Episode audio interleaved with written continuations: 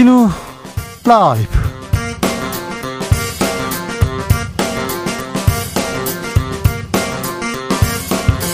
2022년 10월 24일 월요일입니다. 안녕하십니까. 주진우입니다. 윤석열 정부 출범 5개월 지나가고 있습니다. 비서고 논란, 그리고 대통령실의 대응 논란으로 지지율은 하락 국면에서 벗어나지 못하고 있는데요. 일각에서는 퇴진 이야기도 나옵니다. 윤 정부가 국정 운영 동력을 잃지 않기 위해선 무엇이 필요할까요? 지금 대통령에겐 무엇이 필요할까요? 윤여준 전 장관에게 들어보겠습니다. 검찰이 민주연구원 압수수색 지금 막 마쳤습니다. 더불어민주당은 윤석열 대통령의 시정연설을 보이콧하기로 했습니다. 윤 대통령은 시정연설의 추가 조건 헌정사에 들어본 적 없다 이런 입장 밝혔는데요. 여야 갈등 더 깊어지고 있는데 정치적 원의 시점에서 살펴봅니다. 오늘은 제77회 국제연합일입니다. 지난달 유엔 총회에서 세계 의 자유와 평화를 강조하고 한반도 평화 그리고 북한 언급은 생략했던 윤석열 대통령의 기조연설 유엔은 어떻게 평가하고 있을까요? 복잡한 국제 정세 속에서 우리가 가야 할 길은 무엇일지 오준 전 유엔 대사와 함께 들여다봅니다. 나비처럼 날아 벌처럼 쏜다. 여기는 주진우 라이브입니다. 오늘도 자중차에 겸손하고 진정성 있게 여러분과 함께 하겠습니다. 10월의 마지막 주입니까? 일주일밖에 남지 않았습니다. 날씨 쌀쌀한데요. 겨울이 온 거 아닌가 걱정이 되기도 합니다. 강원도 산간 지역에는 지금 대설주의보 내렸습니다. 음, 아무, 아무쪼록 눈 피해를 걱정하는 그런 시기가 다가온 것 같습니다. 아, 소비자들의 붕어빵 지수 가파르게 오르고 있다는 소식 들려옵니다. 어, 지난해는요, 세 마리에 천 원 정도 이렇게 팔았는데 올해는 두 마리에 천 원으로 인상했다는 그런 소식 들려옵니다. 이천 원에 세 마리 이렇게 파는데도 봤는데요. 아, 재료값이 비싸서 마진이 안 남는다. 계란빵은 메뉴에서 점점 사라지고 있다고 합니다. 밀가루, LPG 가스, 팥, 식용유, 게, 계란 가격이 모두 올라서 지금 계속해서 올라가고 있다는데 물가는 계속 오릅니다. 음, 겨울철 겨울철 간식 먹어야 되는데 간식 부담된다는 분들도 많는데요. 음, 찬바람 이렇게 불어오면 어떤 간식 생각납니까? 네. 올겨울에는 저는 호빵은 먹지 않겠습니다. 아, 여러분은 어떤 간식 드실지 아, 조금 이따 뭘 드실지 알려주십시오. 샵 9730 짧은 문자 50원 긴 문자는 100원이고요. 콩으로 보내시면 무료입니다. 그럼 주진우 라이브 시작하겠습니다.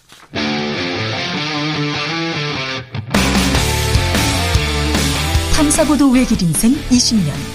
주 기자가 제일 싫어하는 것은?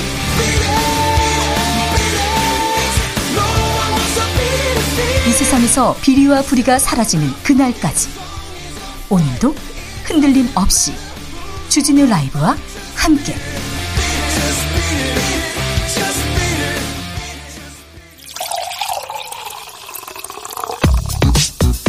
진짜 중요한 뉴스만 쭉 뽑아냈습니다. 주스.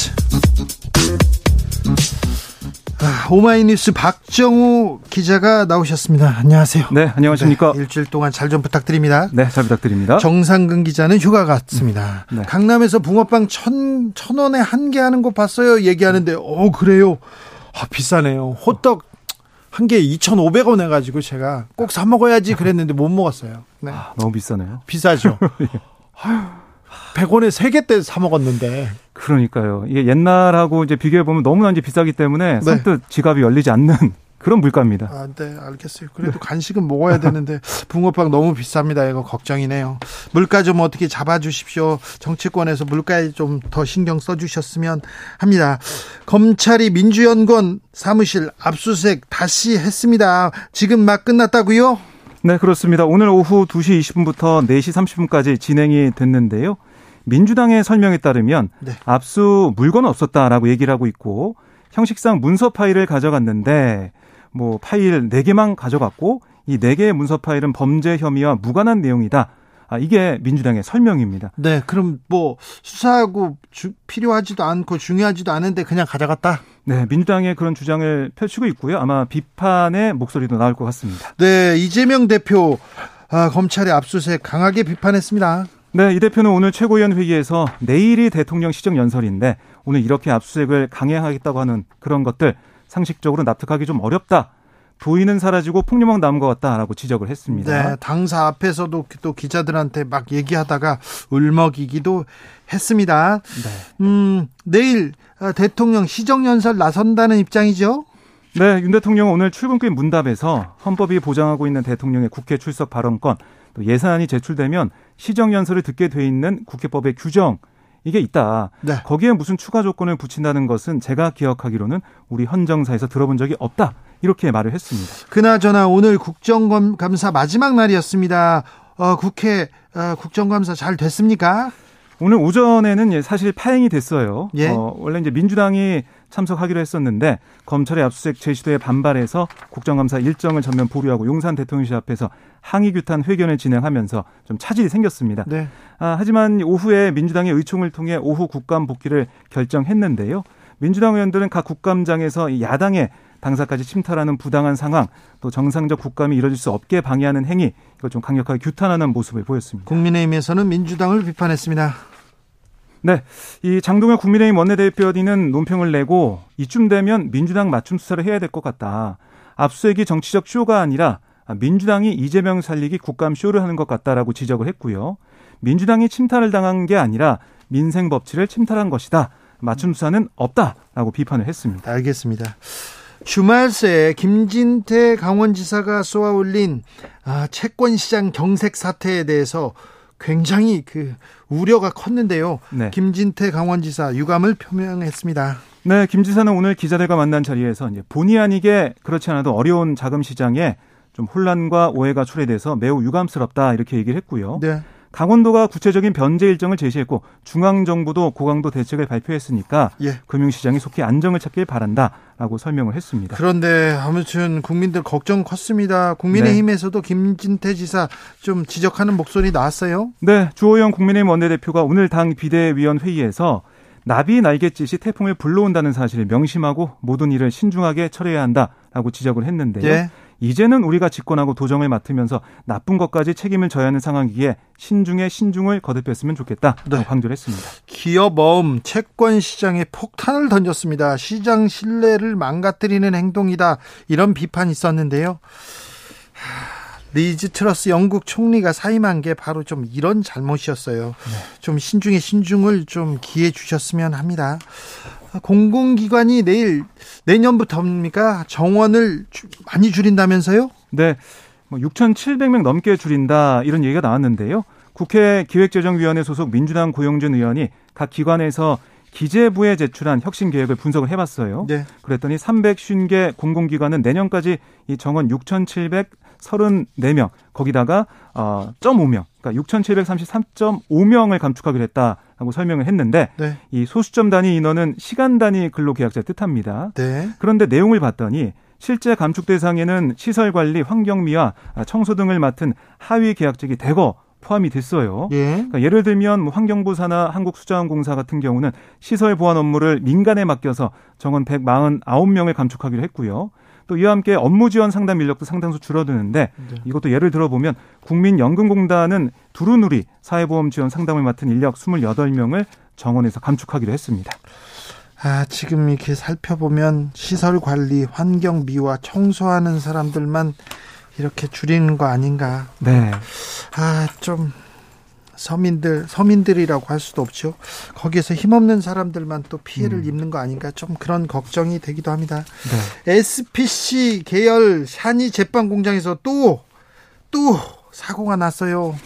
그렇습니다. 어제 오전 6시 10분쯤 성남시 중원구의 샤니 제빵 공장에서 이 40대 근로자 A 씨가 기계에 손가락이 껴서 절단되는 사고를 당했는데요. 네. 그러니까 사고 당시 A 씨는 플라스틱 상자 안에 담겨 있는 이 컨데 컨베이어 벨트로 옮겨지는 빵 제품을 검수하고 있었습니다. 예. 그러니까 플라스틱 상자 한 개에는 두 개의 제품이 들어있어야 하는데 A 씨가 딱 봤을 때 제품 한 개만 들어있는 상자를 발견하고 그걸 빼내려다가 아이고. 그 기기에 손이 끼이는 사고를 당했는데요. 네. A 씨는 병원에서 접합 수술을 받은 뒤에 안정을 취하고 있는 것으로 알려졌고 네. 경찰은 이 업체 측의 안전 수칙 위반 여부 등에 대해서도 조사한 다음에 위법 사항이 파악될 경우에는 책임자 등에 대해서 업무상 이 과실치상 혐의를 적용해 형사 입건을 하겠다 이렇게 얘기를 하고 있습니다. 그 공장에 그 기계는 또 섰는지 잘도 돌아가는 건 아닌지 또 걱정이 되네요. 네. 중국이 아, 경제가 그렇게 나쁘지 않다. 네. 시장 예상치를 웃도는 성과를 냈다. 이런 발표가 나왔습니다. 네, 그러니까 중국의 올해 3분기 경제 성장률이 3.9%에 달한다라고 발표를 했는데 예. 이게 시장 예상치를 웃도는 수치예요. 네. 아, 그런데 이게 산업 생산 같은 경우는 9월 생산이 지난해 동월 대비 6.3% 증가를 했지만 9월 소매 판매는 2.5% 성장에 그쳤습니다. 또 9월 수출 증가율도 5.7%로 8월보다 부진했어요. 네. 그래서 2분기와 비교할 때는 코로나19 상황이 다소 개선이 됐지만 이게 이 각 지방 정부가 이번에 고강도 방역 조치를 했거든요. 네. 왜냐? 20차 당대회를 앞두고 이렇게 한 건데 그러게요. 이런 조치 때문에 소비 둔화로 이어졌다. 네. 이런 비판도 나오고 있습니다. 이 통계를 믿을 수 어, 있을까요? 중국 친구한테 중국 통계는 못 믿겠어. 그러니까 우리는 통제를 하기 때문에 그래도 좀 믿어야 된다 이런 얘기를 했는데 네. 이것도 통제로 나온 수치가 아니기를 네.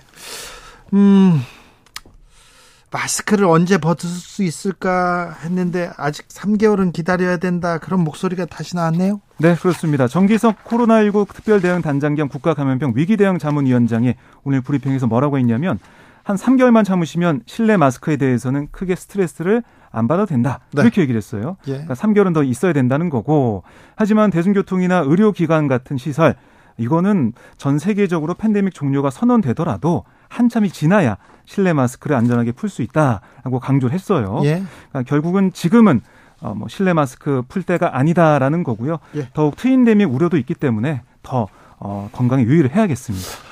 8657님께서 어 목소리 어 말투 어디서 많이 들어본 기자님인데 오마이뉴스 박정호 기자였습니다. 이번 한 주 뉴스 맡아 주시기로 했습니다. 감사합니다. 고맙습니다. 아유 쌀쌀해요. 추워요.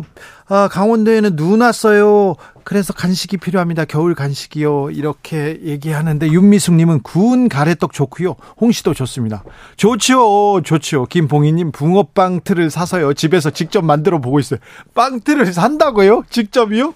우와 이거 반죽해서 밀가루 반죽해서 팥 직접 넣고요. 아, 맛있겠다. 네. 아, 이거 또그 이웃들과 이렇게 공유 공유하는 게 좋을 것 같은데요. 4651님 겨울 간식이면 어묵입니다. 우리 집은 아예 꼬챙이에 널쩍한 어묵, 길쭉한 어묵, 곤약, 굵은 가래떡 함께 깊은 냄비에 푹 삶아서 먹습니다. 저녁 대용으로도 아주 든든합니다. 아, 직접 어묵을요? 어, 그렇군요.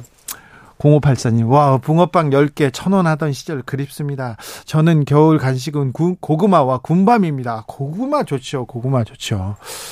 네. 홍승표님, 저희 동네 시장 호떡 천 원이고요. 붕어빵 4개 천 원입니다. 역시 전통시장. 아, 전통시장은 아직도, 네. 좋군요. 0147님, 겨울 간식 최고는 단팥죽입니다. 부산 깡통시장에 단팥죽 골목 아실라나요? 가서 한 그릇 먹으면요. 아우, 입가심으로 식혜 한 컵까지 주시는 상인분들 넉넉함에 감동합니다. 단팥죽에 식혜라. 네. 7971님 저녁에 노란 누런 호박 팍팍 긁어서 호박전 네. 구우려고요. 벌써 침 고여요. 엄마가 어릴 적 구워주신 맛 그립습니다. 호박전까지 나왔습니다. 네. 많이, 많이 드세요. 부럽다. 네. 저도 돈 벌어서 꼭 사 먹어야지. 네.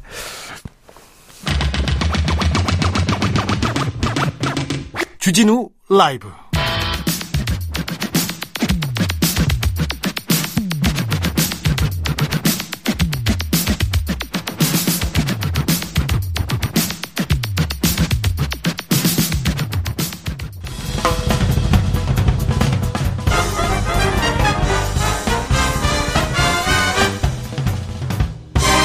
훅 인터뷰 모두를 위한 모두를 향한 모두의 궁금증 훅 인터뷰 10월 24일 오늘은 어, 유엔이 조직된 것을 기념하는 국제 연합일입니다. 77년이 지났는데 지금 국제 평화 어떻게 잘 지켜지고 있을까요? 전쟁이 일어나는데요. 네. 아, 국제적 바뀐 문제 두루두루 물어보겠습니다. 유엔 대사를 지내셨습니다. 오준 세이브 더 칠드런 코리아 이사장 오셨습니다. 안녕하세요. 안녕하세요. 네. 유엔 대사 때 10월 24일 그 국제 연합 일에는 뭘 하셨어요? 음, 보통 유엔은 해마다 이날이 되면은 네. 음, 음악회를 합니다. 음악회 유엔 총회장에서요. 네. 우리나라 KBS 교향악단도 와서 연주한 적이 있고요. 아 그래요? 예. 음악회요? 예. 똑같은 건 안 줍니까? 해마다 딴 나라들이 와서 하죠. 아 그렇습니까? 예. 뭐, 뭐 돌리고 그런 먹는 건 없고요. 먹는 걸 알아서 먹어야죠. 아, 그렇습니까? 네. 어, 이것부터 물어볼게요. 우리나라가 유엔 인권 이사국에서 처음으로 낙선했다. 근데 우리가 경쟁했던 국가들이 조금 네. 아, 좀 그랬다. 뭐 그런데 이거 이유는 어디에서 찾아야 될까요? 음, 저는 이게 우리가 유엔 가입하고 이제 30년 됐는데요. 그동안에 말하자면 양적 성장, 뭐 여기저기 이사국도 많이 하고 당선도 많이 되고 이제 이래서 우리의 존재감을 높이는 데 주력했는데 네. 어, 그런 접근법이 이제 좀 어떤 한계에 왔다. 이제는 음, 양적으로 늘리기보다는 우리가 질적인 외교 네. 또 유엔에서도 좀 전략적으로 우리가 뭘 하고 뭘 포기해야 되나 이런 생각을 할 때가 됐다는 거를 우리에게 알려주는 경고음이 아닌가 이렇게 네. 생각합니다. 아 이젠 좀 질적으로 우리 외교를 조금 변화시켜야 된다. 네. 그런데요 정치권에서는 이 소식이 들리자마자 이거 노무현 노무현 정 아니죠 문재인 정부가 잘못했다 아니다 윤석열 정부가 잘못했다 이렇게 여야가 해법을 달리 하던데 어찌 보셨습니까? 그런 정치적인 정쟁이 필요한 사안은 저는 아니라고 보는데요. 왜냐하면 우리나라가 최소한 아시아에서는 네. 음, 인권 선진국이라는데 아무도 이의가 없을 것 같고요. 어, 인권 이사국이 되는 자격만으로는 우리가 충분하죠. 네. 그런데 이제 어, 다른 나라들도 인권이 좀 우리보다 떨어지더라도 네. 어, 돌아가면서 한 번씩 이런 걸 해야 되는 거 아닌가 하는 그런 회원국도 또 많기 때문에 그렇게 네. 생각하는 그런 것이 주된 원인이라고 저는 생각합니다. 아, 국력과는 달리 이거 이저 이거는 뭐 돌아가면서 하는 게 맞다 이거군요. 그렇게 네. 이해하는 게 맞겠네요.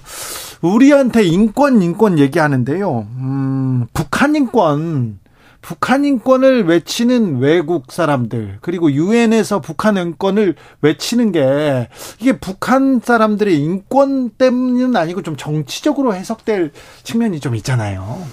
음, 이제 그런 면이 아주 없다고는 할 수 없지만요. 네. 이제 유엔에서 북한처럼 인권 결의의 대상에 말하자면 단골 국가가 한 10여 개 있는데요. 네. 그런 나라들은 어떤 객관적인 기준으로 보더라도 인권에 문제가 있는 거죠. 예. 그러니까 어 우리가 이런 국제적인 논의를 다 정치적으로만 해석할 수는 없고요. 예. 어 북한이 우리랑 분단된 국가이니까 북한 인권 상황이 나아지면 좋겠다 하는 자세로 우리는 어, 임해야 할 것 같습니다. 네. 북한 인권 대사가 임명됐지 않습니까? 네. 5년 동안 없다가 네. 이건 어떤 의미로 봐야 됩니까? 북한 인권 대사는 사실은 2016년에 여야가 합의해서 제정한 북한 인권법에 나와 있는 겁니다. 네. 북한 인권 대사를 둔다고요. 그러니까 뭐 어, 인권 대사를 임명하는 게 잘못된 거나 이상할 거나 하나도 없고요.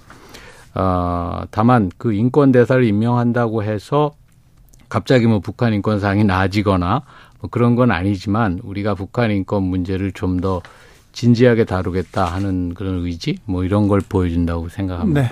지난달 어, 대통령이 유엔에 가서 기조 연설을 했습니다. 어, 자유를 21번 외쳤는데 그 자유의 의미는 뭘까요? 그리고 한반도 북한 문제는 언급이 없었습니다. 역대 대통령 이 그런 경우는 없었다고 하는데 이, 어, 이 부분은 또 어떻게 들으셨는지도 말씀해 주십시오. 한반도나 북한 인권 문제를 언급 안 한 거는 저는 이제 긍정적으로 해석하고 싶은데. 긍정적으로요? 예. 그러니까 어 우리가 유엔에 나가서 대통령 연설을 할 때도 그 전에는 거의 한반도 얘기만 했습니다. 그렇죠. 20년 전에는. 네. 네. 그런데 이제 점점 그게 좀 적어지고 말하자면 글로벌 이슈에 우리도 어 우리 입장이 있고 우리도 관심이 많다는 걸 점점 보여주고 요번에는 아예 그 한반도 북한 문제를 이야기 안 했으니까 이제 그러한 추세의 정점에 있다 이렇게 말할 수 있는데요. 어, 긍정적으로 보면 그렇고요. 어떻게 보면 또 지금 북한하고 관계가 새 정부 들어와서 더 긴장이 높아지니까 네. 아, 유엔에까지 가서 또 긴장을 더 높일 필요는 없겠다 이런 고려도 있지 않았나 네. 그런 생각이 드네요. 윤 대통령이 강조한 자유는요. 자유에 관한 부분은 사실은 자유를 인권 차원에서 자유만을 사용하신 게 아니고 이번에 제가 그걸 읽어보니까 자유라는 개념을 굉장히 폭넓게 사용했던데 그러니까 뭐 생존이나 아, 이런 안보 이런 개념으로도 자유를 사용했던데 그런 어떤 정치적인 배경에서 의도적으로 자유를 많이 사용했다고 볼 수도 있고 또 국제적인 추세에서는 자유를 지금 제가 말씀드린 것처럼 좀 폭넓게 사용하는 추세가 있는 것도 사실이거든요. 그러니까 그러한 추세에 맞췄다고 해석할 수도 있고 그건 제가 확실히 모르겠습니다. 네. 도무지 모르겠어요. 가지고 제가 네. 꼭 물어보고 싶었습니다. 네. 음, 북한이 계속해서 도발하고 있지 않습니까? 미사일을 계속 쏘고 포격하고 그리고 핵실험 한다고 하고 있고 유엔에서는 이 상황을 어떻게 보고 있습니까? 물론 안 좋게 보고 있죠. 아, 2017년 이후 이제 최근에 미사일 발사나 이런 것들이 가장 큰 그 도발을 계속하고 있는데 이제 유엔 입장에서 본다면은 이런 핵 실험이나 미사일 실험 모두 금지된 것이니까 네. 아, 좋지 않은 상황이고요. 다만 2017년에도 그랬는데 어느 정도 단계를 지난 다음에는 북한이 이제 중지하고 예. 말하자면 대화로 돌아왔지 않습니까? 네. 2018년부터. 저는 이번에도 그렇게 될 가능성이 상당히 있지 않나 이렇게 생각합니다. 2016년, 17년에 그때 유엔 대사로 계셨죠? 네. 2016년 때 그때 북한의 대남 도발 매우 강력했습니다. 그때도 미사일 막 쏘고요. 한반도에서 전쟁이 일어난다 이런 얘기까지 하고요. 트럼프 정부에서 강경 대응하고 그랬습니다. 그런데 어떻게 그 무사히 무사히 그 고비를 넘고 대화의 창으로 이렇게 어, 이끌었는지요? 사실 뭐 이끌었다기보다는 북한이 2016년, 17년 그 두 해간의 도발이 네. 2017년 가을에 이제 정점에 올랐는데 핵 실험과 장거리 미사일 실험 그리고 나서 2018년 김정은 신년사에서부터는 이제 대화를 하겠다고 네. 하고 평창 올림픽에도 오고 이랬죠. 그러니까 어 결국 요번에도 그렇게 될 가능성이 있다고 보고요. 우리가 어떤 원칙을 갖고 또는 인내심을 가지고 이걸 이제 현명하게 대응해야죠. 왜냐하면 잘못하면 긴장 상태가 고조될 수 있거든요. 지금 계속 고조되고 있지 않습니까? 네. 미사일을 쏘면 우리도 쏘고 대응 사격을 계속 하면서 지금 또 뭐 항공기 전투기가 오면 우리도 전 대응해서 전투기가 날고 있고요. 그러니까요. 그런 과정에서 한쪽이 잘못 판단하거나 삐끗하면은 어안 좋은 상황으로 될 수 있기 때문에 현명하게 원칙은 유지하더라도 현명하게 대처하는 게 전 중요하다고 생각합니다. 정치권에서 전술핵 재배치하자, MPT 뭐 탈퇴하자, 자체 핵무장 이핵 개발하자 이런 얘기까지 나왔는데 이 목소리는 어떻게 들으셨습니까? 그런 거는 국제적으로 어 우리의 그런 주장이 어, 어떤 실현될 가능성은 별로 없다고 보고요. 네. 우리가 핵을 개발하고 NPT 탈퇴하고 그러면 우리도 제재를 받지 않습니까? 네. 그러나 그런 어, 움직임이 예를 들어서 중국이라든지 이런 나라로 하여금 북한이 핵을 포기하도록 해야 되겠다 하는 그런 어떤 자극이 될 수는 있다고 생각해요. 그러니까 그 이상의 효용을 기대하기는 좀 어렵지 않나 저는 그렇게 생각합니다. 네. 음, 시진핑 국가주석이 3년임 공식화했습니다. 이 부분 우리는 북한한테 미치는 영향이 지대한 중국이기 때문에 이게 저 우리는 그 세심하게 살펴봐야 되는데 어떻게 보셨어요? 국제적으로 어 민주주의와 인권이 확산되기를 바라는 입장에서 볼 때는 글쎄요 그렇게 바람직한 상황은 아니라고 할 수 있겠죠. 그러나 북한의 입장에서 보면은 어 중국이 안정을 유지하니까 어 북한의 입장에서는 시진핑 주석의 삼연임이 어 오히려 바뀌면은 더 북한은 새로이 대, 적응하기가 쉽지 않았을 텐데 네. 더 낫, 낫게 바라보지 않을까 그런 생각이 드네요. 아, 그, 그런 측면에서 우리가 조금 또 연구하고 이용해야 되겠네요. 네, 그렇죠. 우크라이나 전쟁 지금 장기화되고 있는데 유엔에서 조금 실질적으로 전쟁을 멈추게 할 수 있는 그런 실질적인 압력, 압박 이런 거 이런 카드가 없을까요? 우크라이나 전쟁은 사실은 유엔이 가진 최대 약점을 여실히 보여주는 겁니다. 최대 약점이라는 거는 유엔을 만들 때 말하자면 터줏대감이라고 할 수 있는 다섯 나라 상임이사국이 네. 어, 그런 유엔 강제력의 칼날이 자기네들을 향하지는 못하도록 그렇게 만들어 놨거든요. 예. 그러니까 예외를 인정해 놓은 거죠. 예. 그런데 예외를 인정받은 국가가 그런 침략 행위를 하면 어떻게 되느냐 하는 네. 문제를 아주 여실히 보여줬기 때문에 저는 이 전쟁이 끝나면 국제적으로 어 유엔의 어떤 틀을 다시 한번 생각해야 되는 게 아닌가 하는 그런 논의가 있을 가능성이 높다고 봅니다. 그렇죠. 유엔 그러니까 전 세계 연합의 연합의 압력 그리고 거기에 목소리를 무서워해야 되는데 그 힘센 나라들은 별로 생각하지 않는 것 같아요. 중국도 마찬가지고 러시아도 그렇고요. 미국도 그러는 것 같습니다. 각 세계 세계 각지에서 지금 전쟁 벌어지는데 난민 계속 이슈화 됩니다. 우리나라에서도 난민이 주요 이슈가 되고 있는데 아직 우리나라 국민들은 이 난민에 대해서 약간 부정적인 정서를 갖고 있지 않나 이런 생각도 해봅니다. 이 문제 어떻게 풀어야 될까요? 우리나라는 사실은 난민 수용률이 수용 비율이 네. OECD 평균의 한 10분의 1밖에 안 돼요. 그래서 난민을 굉장히 소극적으로 받아들이는데 난민은 대개 중동이나 아프리카에서 발생하기 때문에 우리나라까지 와서 신청하는 일은 그렇게 많지 않거든요. 네. 그러니까 저는 좀 더 적극적으로 우리나라까지 와서 난민을 신청하는 사람들은 어, 정말 어려울 거다 하는 그 전제 하에서 지금보다는 난민 수용을 더 높여야 된다고 보고요. 예. 그러려면 이제 국민들의 인식이나 이런 것도 난민이 발생하는 그런 상황이 우리에게는 아무 관련 없는 상황이 아니고 예, 예. 누구나 다 어려운 상황에 처할 수 있다 하는 그런 인식이 좀 확산됐으면 합니다. 대사님 그런데 아, 러시아 전쟁 징집을 피하기 위해서 피하기 위해서 보트피플이 뭐 우리나라에 상륙했다 이런 얘기도 있지 않습니까? 그분들이 난민 신청을 하면 이거 고민해봐야 되는 대목 아닙니까? 그렇죠. 근데 러시아에서 징집을 피해서 온 분들은 전 난민 신청 자격이 있다고 생각하지는 않고요. 아 그래요? 예, 난민 신청이라는 건 자기 나라에 전쟁이 나서 자기가 피해서 도망갔다든지 또는 인권 탄압을 피해서 도망갔다든지 뭐 이런 어떤 피해자들이 네. 그 그런 자격이 있는 거지. 피해자들이 자격이 있는데 러시아에서 나는 전쟁을 반대, 이 푸틴을 반대 이런 사람들이 올 수도 있잖아요. 그럴 수도 있죠. 근데 그런 분들을 피해자로 간주해야 되는지는 좀 좀 신중히 봐야 될 것 같습니다. 알겠습니다. 네. 심경영님께서 오준 대사님 객관적으로 팩트 위주로 조곤조곤 말씀 잘하시는 분 같습니다. 자주 인터뷰 모시면 좋겠네요. 저도 그렇게 생각하고 있습니다. 그래서 몇 가지만 더 여, 여쭤볼게요. 질문에 없는 건데 중국이 음, 시진핑 체제에서 자 시진핑 의 권한을 더 강화하기 위해서 대만을 군사적으로 압박하거나 침공할 가능성이 더 높아지고 있는 것 같습니다. 어떻게 보십니까?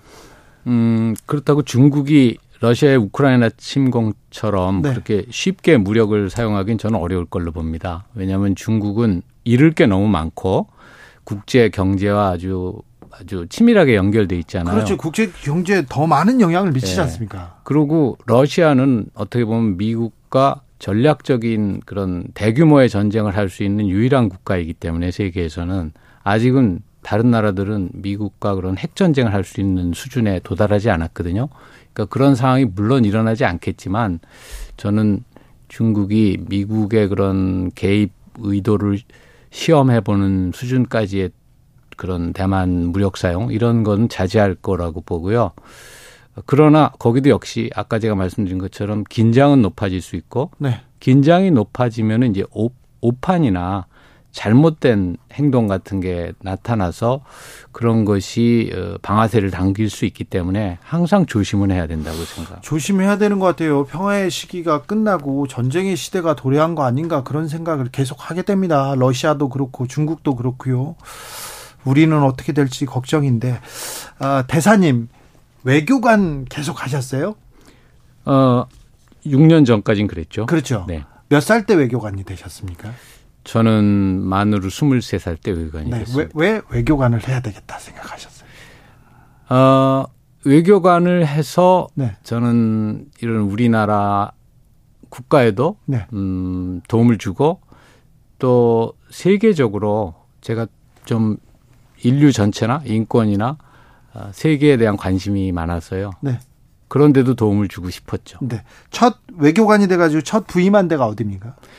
저는 유엔입니다. 뉴욕입니다. 아 유엔이요? 네. 네. 처음부터 유엔에 가셨군요. 네네. 그러다가 이제 다른 데 가시다가 맞이 유엔 또 유엔에 간 UN. 거죠. 나중에. 네. 네. 자 처음에 유엔에 이렇게 파견됐을 때하고 마지막에 유엔 대사 대사가 돼서 다시 유엔에 갔습니다. 자 세계에서 한국을 다르게 보던가요? 천양지 차이가 있죠. 얼른, 왜냐하면 네. 처음에 갔을 때는 1985년이거든요. 예. 그때 우리가 유엔 가입 도 못해서 회원국도 아니었고 전두환 정권 시절이네. 예, 예. 또 우리가 아직 선진국이라고 불릴 수 없었거든요. 네. 우리가 96년에 OECD 가입했으니까. 네.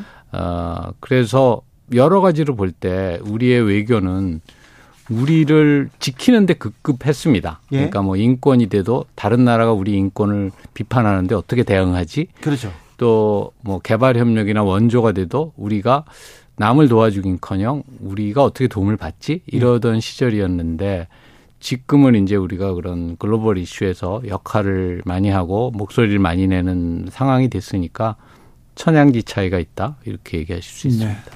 처음에 갔을 때는 국내 뭐 정치범 뭐 석방하라 뭐 정치 탄압 안 된다 그런 얘기도 많이 많이 들으셨어요? 그렇죠. 그 그래요? 전두환 정권만 해도 우리가 국제적인 인권 비판을 받았고요. 네. 음, 그럴 때는 말하자면 외교관들의 역할도 네. 우리나라를 위하는 게 무엇일까 이런 고민이 있습니다. 예. 이 정권을 옹호하는 게 우리나라를 위하는 것인지 예. 또 공무원이니까 그렇게 안 할 수 없잖아요. 네. 그런데 사실 국제적으로 하는 말은 맞는 게 맞거든요. 네. 그럼 우리나라 사람을 위해서 네. 우리가 도움이 되려면 저런 말에 더 주목해야 되는 게 아닌가 네. 하는 그런 고민 그런 네. 게 많았는데 선진국이 될수록 그런 괴리가 좀 줄어들죠. 네. 언제까지 유엔 대사를 하셨어요? 유엔 대사는 저는 2013년에서 16년까지 했습니다. 아, 그렇습니까? 예. 네.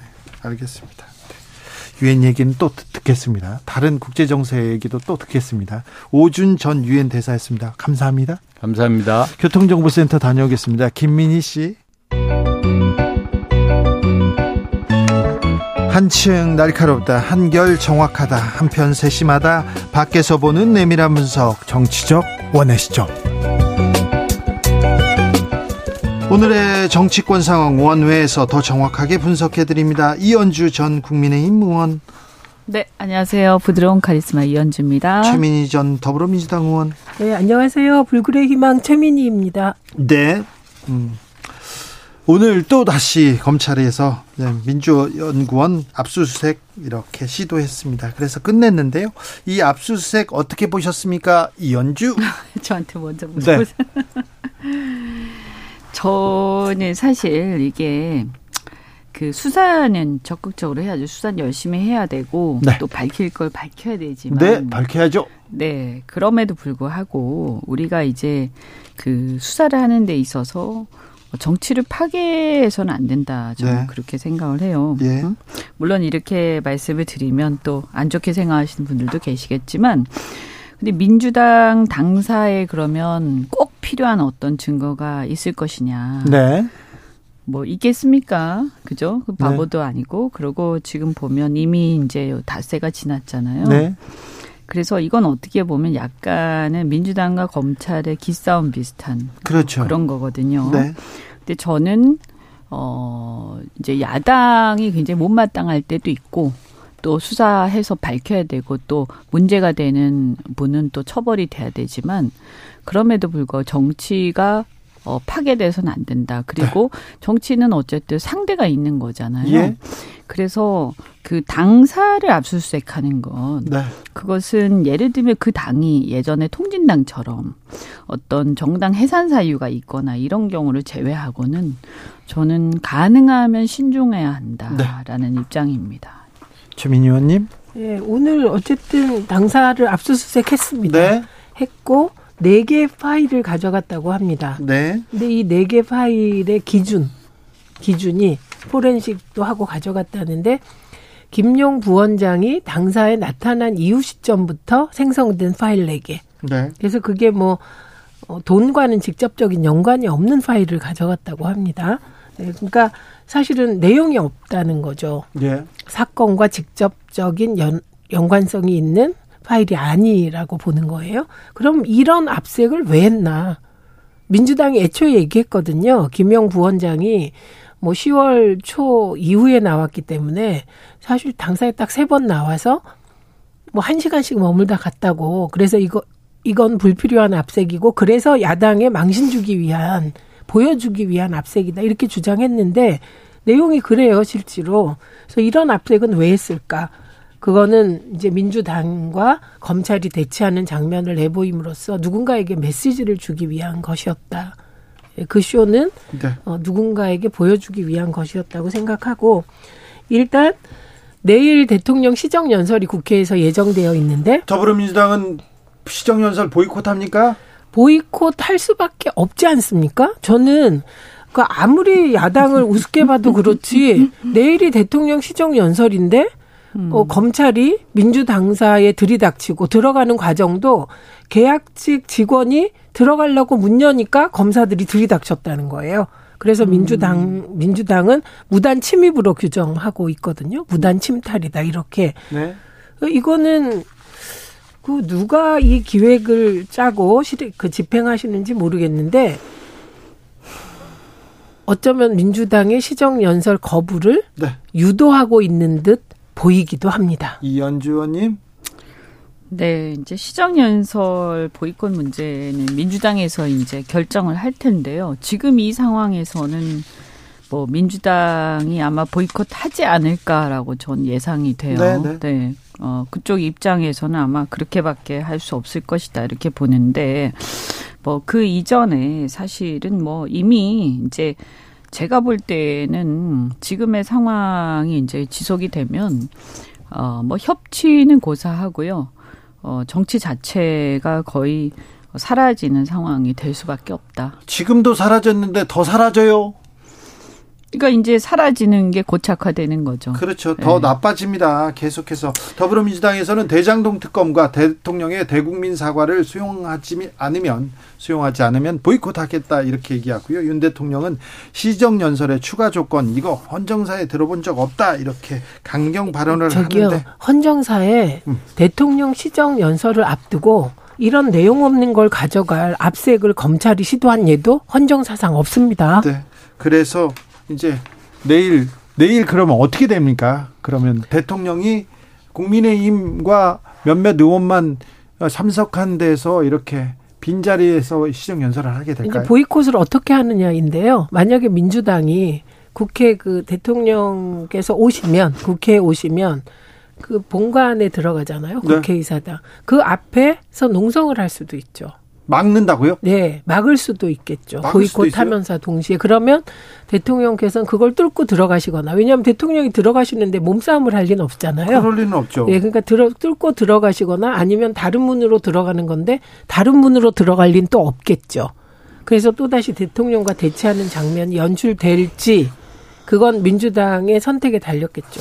그런 선택을 할까요? 아, 근데 민주당은 이 XX들이 민주당이라고 그 김은혜 수석이 얘기까지 했고 네, 그런데 사과도 못 받았고 이 지금 이런 상황에서 정말 그 국민들 보시기에 제1야당의 면목이 땅에 떨어진 거 아닙니까? 그러니까 이제 어쨌든 저는 그 민주당의 그 의원들도 우리 대한민국 국민들이 선출한 대표들이거든요. 그래서 네.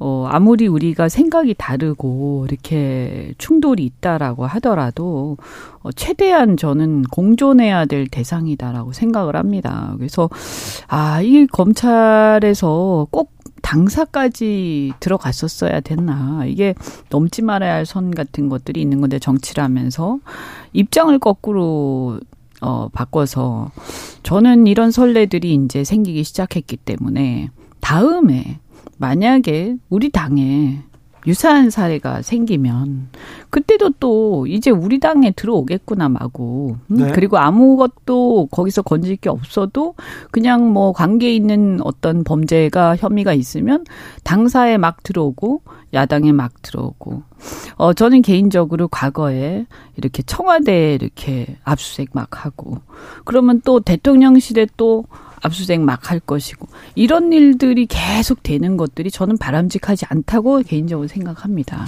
네. 네.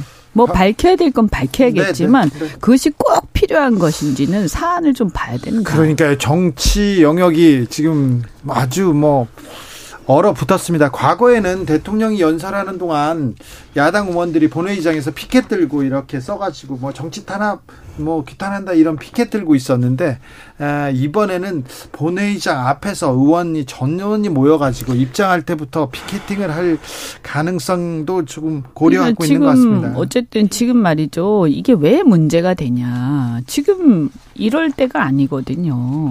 아마 올해 안에 환율도 1,500원 돌파할 것이다. 이렇게들 보시고 지금 네. 억지로 억지로 버티고 있는 회사나 가계 부채 문제나 난리들이고요.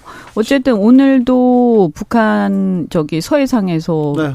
그 충돌이 있지 않았습니까? 그리고 기업 모음 채권 시장 지금 폭탄 난리죠. 네. 제가 볼 땐 내년에는 이것보다 훨씬 더 심각해서 곡소리가 날 텐데 최대한 어쨌든 여당 입장에서는 마음에 안 들더라도 야당을 달래서 어쨌든 수사할 건 하더라도 같이 함께 뭔가를 어, 네. 근데 같이 함께 뭔가를 해야 되는데 그럴 네. 생각이 별로 없어 보여요. 협치의 대상이 아니라고 보는 그래서 것 같습니다. 지금 이제 그럴 노력을 보여야 되는데 지금 그렇죠. 보면 너무 검찰이 너무 이런 것들 국가의 큰 문제나 이슈나 우리 국가의 운명이나 이런 것들을 그래도 국민의 대표들이 결정을 할 수 있도록 최대한 검찰이 좀 배려해 가면서 수사를 해야 되는데 네.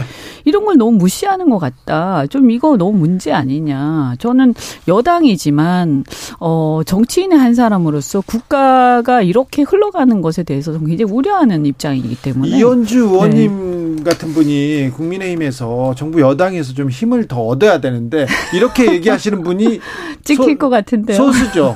소수고 핵 얘기해야 돼요. 지금은. 아니 이제 생각을 하는 분들은 있을 거예요. 그런데 어, 말하기가 굉장히 두렵죠. 왜냐하면 지금 우리나라는 이렇게 하면 너는 누구 편이냐라고 물어본단 말이에요. 그렇죠. 저는 누구 편이냐가 중요한 게 아니고요. 무엇이 옳으냐, 그리고 무엇이 국가와 국민을 위한 것이냐를 묻는 것이 저는 우선이라고 네, 봅니다. 네, 저는 그렇죠. 동의하면서 오늘 환율이 무려 5.5원 올랐네요.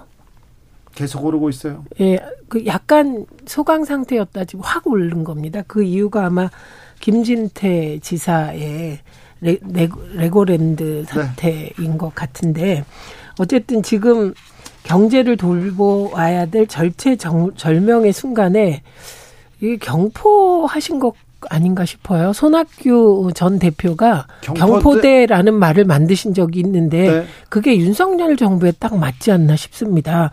왜냐하면 지금 정말 난리 났거든요. 소문으로만 돌던 채권 시장 불안정 네. 문제가 이게 PF와 연결되어서 증권사도 뭐 걱정이고 그리고 지금 흉흉한 소문도 막 돌고 있어요. 네.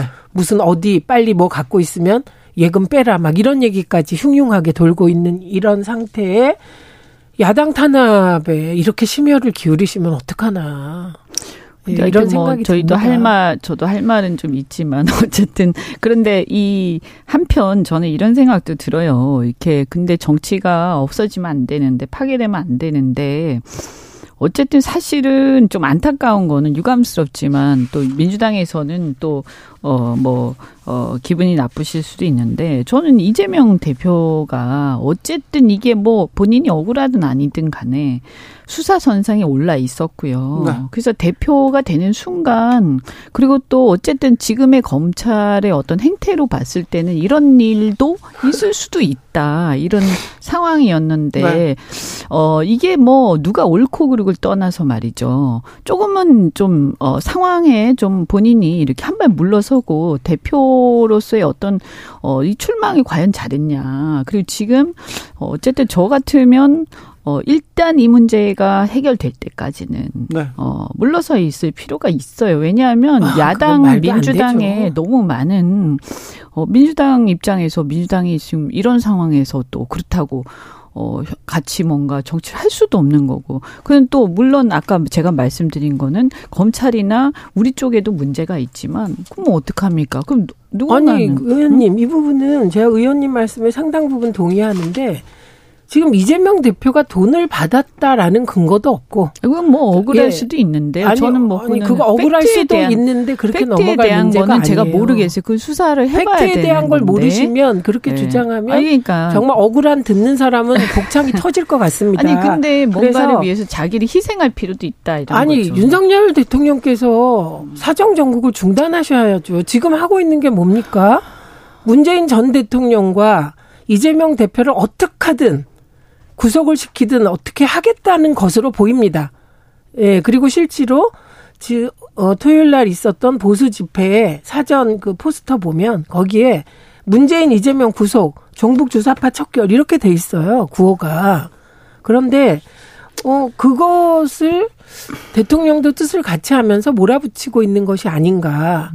예, 이걸 야당이 어떻게 이렇게 의심을 하지 않을 수 있습니까? 그러니까 지금 민주당 시각에서는 유동규 전 본부장이 돈을 받았는지 안 왔는지 그거를 김용에게 전달했는지 말았는지 이런 문제가 아니다.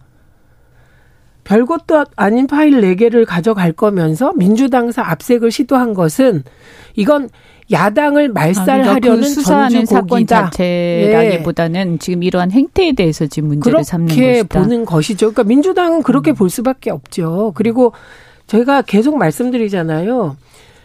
윤석열 대통령의 처가 쪽, 어, 장모라든가 김건희 여사님에 대한 수사를 공정하게 하면서 검찰이 수사를 같이 하면 그나마 민주당에서 특검 욕을 못 하죠. 요구를. 그런데 이거는 증거가 나와도 그 그쪽은 그냥 패밀리는 아무 문제가 없고 계속 야당 쪽 인사들만 이렇게 수사하니까 이건 정치보복 수사고 정지, 정적 죽이기로 보고 검찰의 불공정함을 지적하면서 특검하자고 갈 수밖에 없죠. 저는 국민의힘이 거꾸로였다면 민주당보다 훨씬 훨씬 더 잘 싸우셨을 거다. 이렇게 확신합니다. 민주당은 굉장히 점잖으세요. 어쨌든 뭐 사법 정의를 실현을 하려면요. 사실은 형평성이 매우 중요하긴 합니다. 네. 예. 네. 그래서 어 그런 부분들에 대한 결단 어, 우리 스스로에 대한 문제, 이런 것들에 대해서도 결국에는 어 어떤 어 수면 위로 올라올 수밖에 없다. 이제 그거는 사실 아마 이렇게 검찰에서 수사를 어 굉장히 그 공격적으로 할 때는 아마 검찰도 어, 네. 고려를 하고 있지 않을까 생각이 됩니다. SL 나무님께서 네 진실과 팩트에 기초한 토론 최민희 의원님 짱입니다 응원한다고 했고요. 0464님 이현주 의원님 새롭게 알게 됐습니다. 합리적 보수로 인정하고 응원합니다 이렇게 얘기하는데요. 지난 주말에 진보 보수가 동시에 음, 강화문 근처에서 이렇게 집회를 했습니다. 쫙 갈라져서 극단적으로 갈라진 민심 봤는데요. 아, 이거 어떻게 해야 될까요? 어찌 도, 다독여야 될 건지. 제가 그 문재인 정권 때 그때 기억하실런지 모르겠는데 삭발까지 하면서 제가 굉장히 비판한 것 중에 하나가 이런 상황이었거든요. 그러니까 이렇게 갈, 양 진영이 갈라치기가 계속되면서 네.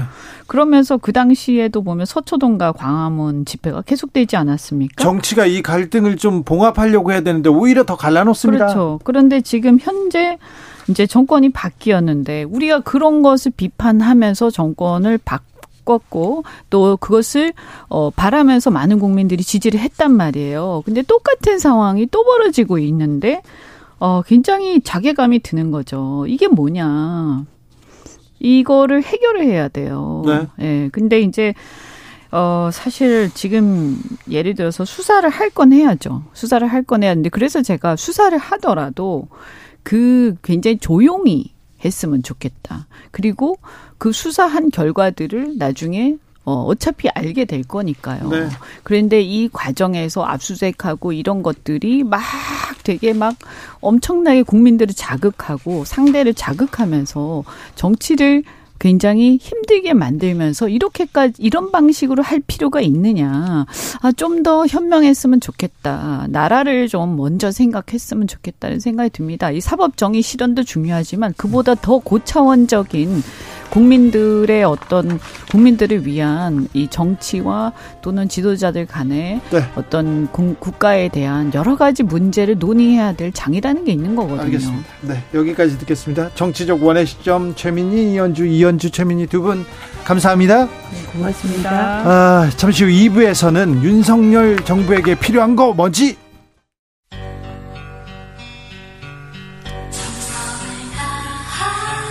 정성을 다하는 국민의 방송. KBS. 주진우 라이브. 그냥 그렇다고요.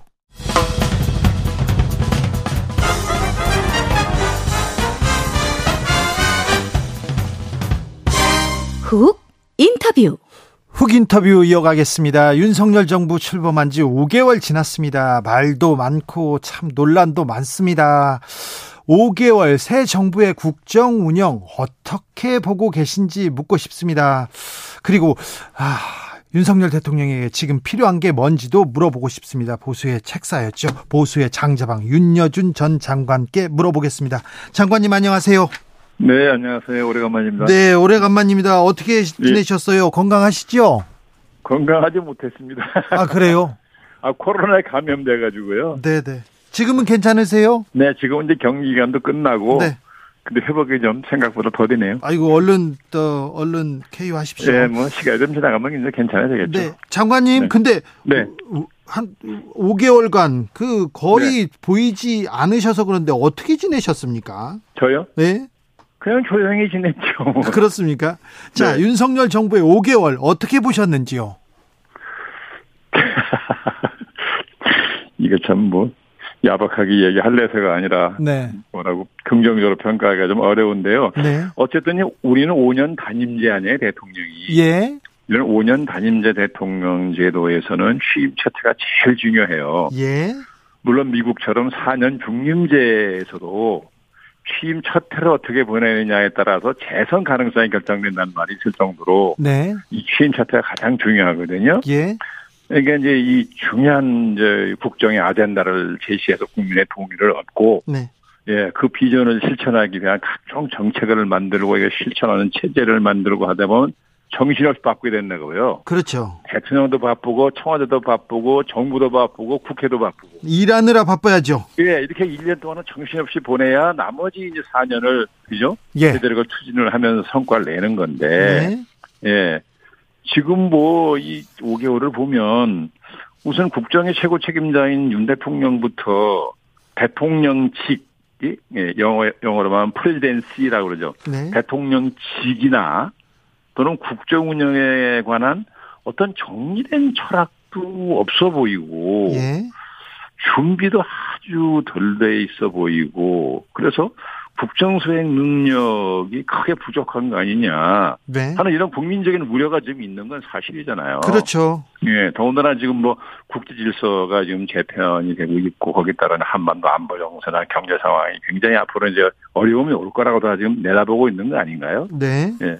그런데 여기 대처할 예, 이 정권의 능력이 이렇게 행편이 없으면 네. 좀 국민이 굉장히 의기감을 갖고 있다고 봐야 돼요. 어, 굉장히 걱정합니다. 네, 이거, 네, 이거 책임감을 통감해야 되는데 네. 어떤지 모르겠습니다. 네, 장관님께서 대통령의 자격이란 책 이렇게 쓰셨죠. 네, 네.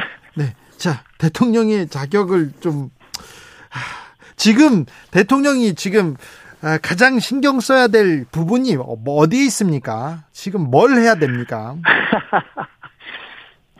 이게 뭐, 뭘, 아니요, 국정의 우선순위라는 게 있잖아요. 예. 예. 그러니까 우선 이게 상식적으로 말씀을 드리면. 네. 이제 대통령이 이제 취임을 하면 국민에게 자기 임기 동안에 나라를 어떻게 이끌어가겠다라는 우리가 흔히 비전이라 얘기하는 거잖아요. 네네. 네. 그 비전을 제시해서 국민의 동의를 얻어야죠. 네. 그러고 나면 그 비전을 실천하기 위한 각종 정책을 만들어야 됩니다. 예. 그 정책을 만들고 그 정책을 추진할 체제를 가다듬고. 네. 이게 정책을 만드는 능력하고 추진하는 능력은 또 별개거든요. 예, 예. 예. 그리고 이제 각종 국정이라는 건 제도를 통해 이루어지는 거니까 네. 각종 제도를 새로 만들고 고치고 할 것들이 있잖아요. 네. 예, 그 제도 관리를 또 하기 바빠야 되고 예. 그다음에 인사가 굉장히 중요하죠. 예. 예. 그다음에 우리 같은 중진 국가로 분단된 상황에서는 외교 능력이 특별히 중요하고 그렇죠.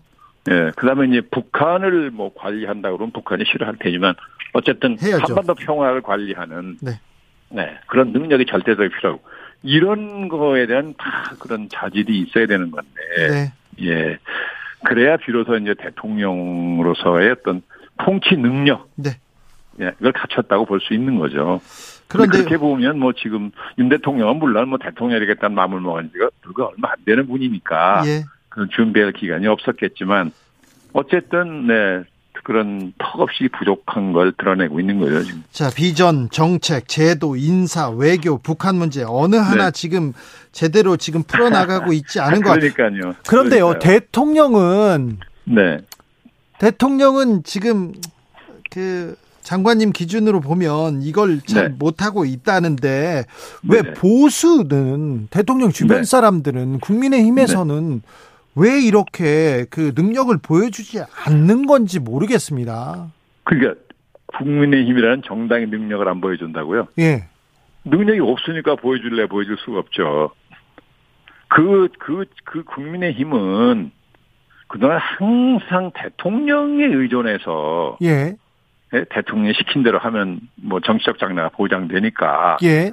오랫동안 그런 세월을 살아온 정당이에요. 네. 지금 그 중진 중에 상당수는 그런 체질을 가진 분들이고. 예. 예. 그러니까 독자성, 독자적인 역량이 없는 거죠. 평소에 그런 걸 배양해 놨어야 되는데. 아니, 청와대만 그, 쳐다보는 거잖아요. 그렇죠. 근데 대통령도 네. 이 비전과 정책에 대한 고민이 좀, 고민이 짧았지 않습니까? 고민이 짧았는데 당이나 보수 주변에서도 전혀 도와주지 않으니까 뭘 하는지 모르겠다. 이 지지율이 낮은 뭐 거는 보수 주변에서 안 도와드리는 것까지는 저는 잘 모르겠고 본인이 예. 그런 도움을 받을 생각이 있, 는데도 안 도와주는 사람이 있을까요? 그렇지는 않을 거요. 예. 그러니까 지금 본인이 무엇이 부족한지를 투철하게 모르고 있는 거 아닌가. 네. 알면 그렇게 편하게 있지는 않겠죠. 어떤 방법을 찾으려고 애를 쓸 거 아니겠습니까? 예. 예. 근데 그 대통령이 물론 대기를 마음먹은 것이 짧은 기간이었다고는 하나 네. 그래도 뭐 선거를 치르고 인수위 과정이 있었고 그래서 예. 가장 시급한 대통령 되고 나서 가장 시급하게 해야 될 과제 한두 가지는 미리 준비할 시간이 있었다고 보는데 네. 그런 문제의식이 없었기 때문에 주변에서도 없었던 것 같고 윤핵관이라는 사람들도 그런 준, 그런 의식이 없었길래 준비를 안 했을 거 아니겠어요? 예. 그러니까 그냥 준비 없이 딱 취임하고 나니까 상황은 닥치고 예, 국민적 기대는 있고 예, 야당은 또 만만치 않고 예. 모든 게 지금 제대로 안 풀리고 있는 거 아닌가요? 아, 대통령 지지율이 매우 낮습니다. 낮습니다. 국정을 네. 이렇게 아주 이례적이죠. 예, 끌고 갈 수 있을까? 지금 7번 5개월인데 이렇게 민심 이반이 커진 상황은 커진 네. 상황 어찌 봐야 될까요?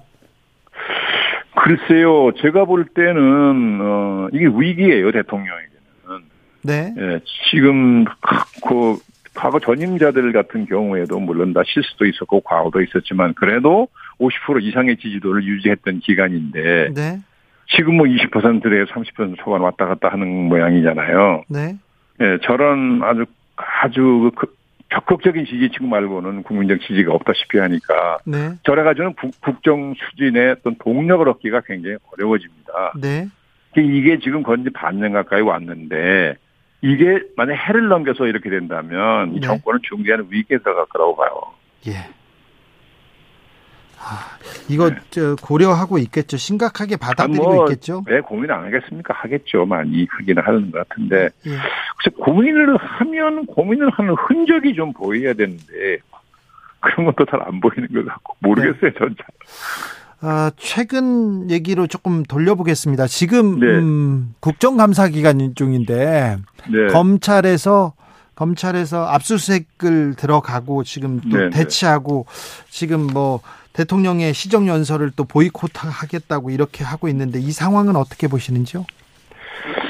아 이게 뭐 과거에도 한국 정치는 항상 극한 대결의 연속이었잖아요. 예. 예, 그건 이제 대통령이 늘 여당을 통해서 이제 국회를 지배하려고 그러고 야당을 존중하지 않으니까 네. 야당이 극렬하게 반발을 해서 그죠? 네. 원내 투쟁을 전개하고 그래서 여야 관계가 냉각 이제 되고 이래 가지고 예, 항상 국정이 제대로 원만하게 수행이 안 됐는데 아마 제가 짐작컨대 네. 지금 윤석열 대통령은 우선 지금 협치 얘기가 많이 나오고 있잖아요. 예. 그래도 윤 대통령이 지금 보여주는 그 모습은 협치하고는 거리가 멀잖아요. 네. 그 제가 짐작하는 것은 아, 이 협치를 할 생각이 없어서가 아니라 예. 지금 정치권에 여야를 막론하고 통틀어서 한국 정치권의 그 고질적인 부패를 일단 척결하고 나서 예. 예, 협치를 해도 해야 된다. 그래야 진정한 협치가 가능할 거라고 판단하고 있는 거 아닌가. 네. 예, 그래서 일단 뭐 저렇게 그죠? 네, 흔히 뭐 사정 정국이라고 얘기하기도 네. 하지만 네. 그, 그러면 그, 그, 문제부터 지금 적극적으로 손을 대는 게 아닌가. 저는 그렇게 짐작을 해요. 장관님 그러면 대통령이 음, 네. 이재명 대표하고는 얘기하거나 협치할 생각이 없다 이렇게 보시는 건가요? 지금 같으면 그렇잖아요. 네. 그 그걸 뭐 거의 공개적으로 지금 표시하고 있는 거 아닌가요? 네. 근데 저는 뭐 대장동 사건이 됐든 뭐 이재명 지금 그 민주당 대표를 둘러싼 여러 가지 의혹이 있잖아요. 네. 뭐몇 가지 되는 것 같은데 그 뭐 내용을 전 거의 다 모르는 사람이니까 제가 뭐라고 판단할 수는 없으나 지금 뭐 검찰의 수사하는 태도를 보면 네. 뭔가 그런 구체적인 물증 없이 시작하는 것 같지는 않잖아요. 더군다나 상대방이 제일 야당의 그 대표인데 대표인데 네. 예. 근데 그렇다면은 대통령이 나름대로 확보한 어떤 증거를 가지고 예 우선 부패 척결부터 먼저 하자. 예, 그러고 나서 협치를 해도 늦지 않는다. 뭐 이런 판단한 게 아닌가 그렇게 미루어 짐작하는 거죠. 그러면 민주당을 협치의 대상이 아니라 척결의 대상으로 이렇게 생각하고 있다. 아마 민주당을 척결의 대상으로 본다는 건 아니겠지만, 네, 네 민주당의 지금 분명히 그 의원 중에 뭐 네. 당의 중진이라는 분들 중에 어떤 그 척결의 대상이라고 생각하는 분이 있을 수 있는 거잖아요. 여당도 예. 있을 겁니다. 제가 볼 때는. 네네. 예, 마피아 부패를 정치권의 부패를 척결한다고 하면 네. 저는 윤 대통령은 뭐 정치권에 빚이 있는 사람도 아니고 본인 자신이 무슨 부정했던 사람도 아니잖아요. 네, 도덕적으로는 그럴 만한 충분한 가, 저, 저게 있다고 생각, 자격이 있다고 생각하는데, 네. 예, 그렇다면 여야 가릴 것 없이 예, 대표적인 부패 인물을 좀 도려내고 네. 그런 이후에 예, 협치를 해야 진정한 협치가 된다고 보는 것 같아요. 알겠습니다. 네. 아, 민주연구원 두 번의 압수수색 시도가 있었는데요. 네, 네. 이 검찰 수사 윤 대통령의 의중 실려 있다고 보시는지요? 아, 당연하죠. 다, 원내 다수 의석을 가진 당인데. 네. 대통령 의지가 없이 게 되겠습니까? 알겠습니다. 자, 네. 그, 근데 어, 국민의힘으로 좀 가볼게요. 정부 네. 여당은 네. 사실 계속해서 이준석 전 대표 징계 문제 그리고 계속해서 네분 때문에 오히려 대통령의 발목을 잡고 이, 어, 이 정치의 방, 발목을 잡고 있었다는 분석도 있습니다. 이 과정 어찌 지켜보셨는지 궁금합니다. 근데 저는 뭐 그 어느 쪽이 뭐 더 잘못이 있고 뭐 더뭐 잘잘못을 따지는 건 저는 뭐 팩트 자체를 잘 모르니까 네. 예, 그럴 수는 없지만 어쨌든 이제 그 둘이 어뭐 조금 좀 불편한 과정이 있었어도 좀 손을 잡고 선거를 치러서 뭐 가까스로 이겼지만 이겼잖아요. 네. 예, 그러고 나면 저는 대통령 이준석 대표를 품었어야 된다고 보는 거죠. 네. 어른이고, 네. 예, 국정의 최고, 최고 책임자가 됐으니까. 네. 그렇잖아요? 네. 예, 그래서, 예, 뭐 젊은 사람이 좀, 그죠, 정제되지 않은 언행이 있다 하더라도. 네. 예, 그걸 좀 잘 이해를 하고 타일러서 어쨌든 전 품었어야 된다고 보는데 네. 예, 그것도 내치더라고요. 네, 그래서 아 이분 역시 정치를 하지 않았던 분이라서 예. 예, 검찰에서 이렇게 시시비비만 가려보는 사람이라 체질적으로 그런 모양이다 생각했지만 예, 국정의 최고 책임자이자 정치의 맨 꼭대기 정점에 있는 분으로서는 저는 그거는 대통령이 실수했다고 알겠습니다. 이준석 전 대표의 정치적 운명은 어떻게 에, 될까요? 어떻게 전망하십니까? 아, 글쎄요. 뭐 운명을 어떻게 제가 알겠습니까만, 어, 요새는 굉장히 침묵으로 일관하고 있죠. 네, 요새 조용합니다. 뭐 하는 게 있어서 그런 모양인데, 네, 본인도 여러 가지 이제 생각을 정리를 해야 되겠죠. 하나의 이제 상황의 정리가 끝났으니까, 예. 다음을 대비하기 위해서는 자기 여러 가지 이제 준비할 게 있을 것 같은데, 어, 뭐 지금 정치적으로 뭐 재개할 가능성이 아주 없어질 정도로 된 건 아니잖아요. 어, 그리고 젊고요. 네, 앞으로 어떤 이제 이 오랜 침묵 끝에 네. 적절한 시기에 등장을 해서 좀 달라진 모습을 보이면 언행을 네. 네. 그러면 저는 뭐 젊은 층의 지지도를 다시 회복할 수 있을 거라고 보는데요. 알겠습니다. 역할이 있을 겁니다. 그렇게 예, 예, 하면. 예. 네. 세계적 경제 위기, 민생, 뭐 물가, 뭐 말이 많지만 지금 국민의힘은 예. 당권 경쟁으로 이렇게 관심이 다 넘어간 것 같은데요. 본격화 됐습니다. 당권 경쟁. 아, 어떻게 보고 계십니까? 지금 여러 명 얘기 나옵니다.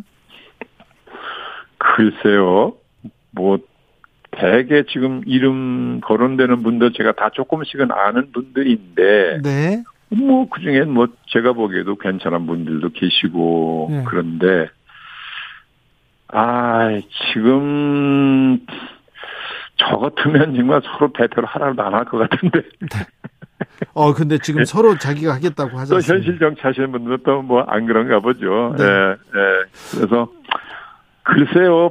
그러나 뭐 이제 어쨌든 윤 대통령의 의중이 중요하지 않겠어요? 그러게요. 같이 이제 협력을 해서 끌고 가야 되니까 네. 뭐 표면적으로는 드러나지 않겠지만은 대통령의 의중이 많이 작용할 거 아닌가 하는 짐작을 하고 있죠. 서로 그 윤... 의중이 어디 있는지 잘 모르겠습니다. 그러니까 서로 윤심은 나다 나다 이렇게 얘기하는데 항상 항상 그랬죠. 뭐. 네. 그런데 유승민 전 의원은 서로 다 견제하고 이렇게 때리기 시작합니다. 그래서 유승민 아, 전 의원 뭐 강력한 이제 그 잠재적 라이벌이라고 생각해서 그럴 텐데. 네.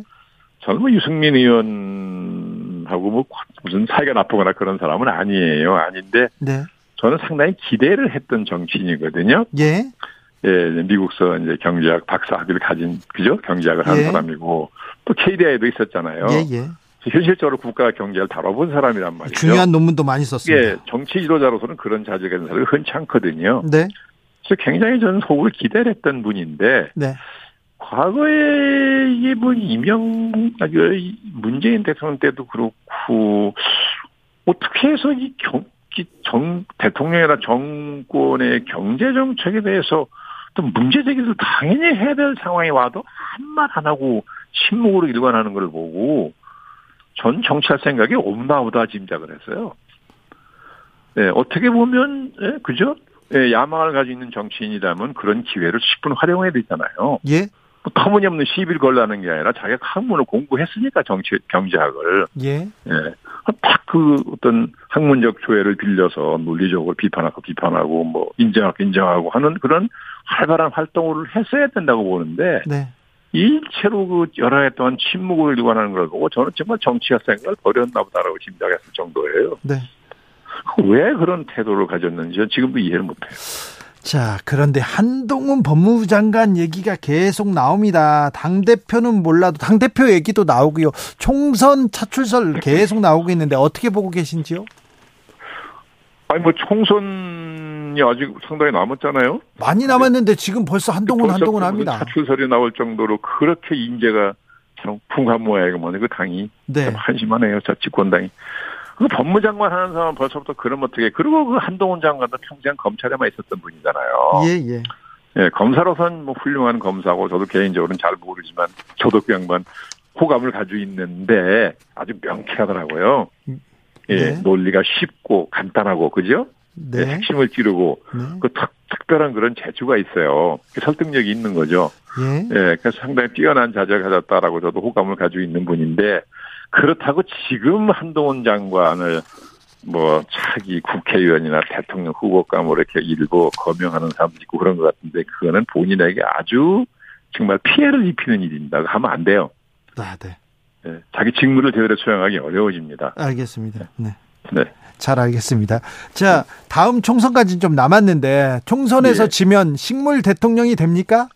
아, 이게 뭐 불문가지죠. 뭐 물어봐야 합니까? 그렇죠. 아 지금도 저렇게 어려운데 네. 총선에서 친다는 건 국민의 심판을 받았다는 뜻이잖아요. 예. 그럼 어느 에너지 어디서 에너지를 꺼내가지고 국정 수행을 제대로 할 수 있겠습니까?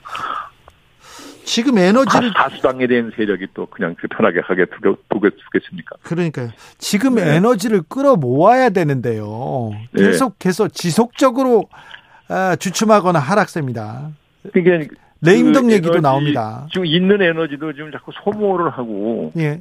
새로운 에너지는 충전을 못 시키고 예. 아, 저도 왜 그런지를 모르겠어요. 윤 대통령에 대해서 이해를 하려고 노력해도 왜 저렇게 하는지 이해가 잘 안 돼서 예, 아무리 정치를 안 하던 분이라고 해도 네. 대통령이 됐으면 정치의 정점에 선 거예요. 그렇죠. 싫든 좋든. 정치인이 아, 그리고 한국에 네. 정치나 국정 수행에 경험을 쌓은 좋은 분들이 많이 있어요. 예.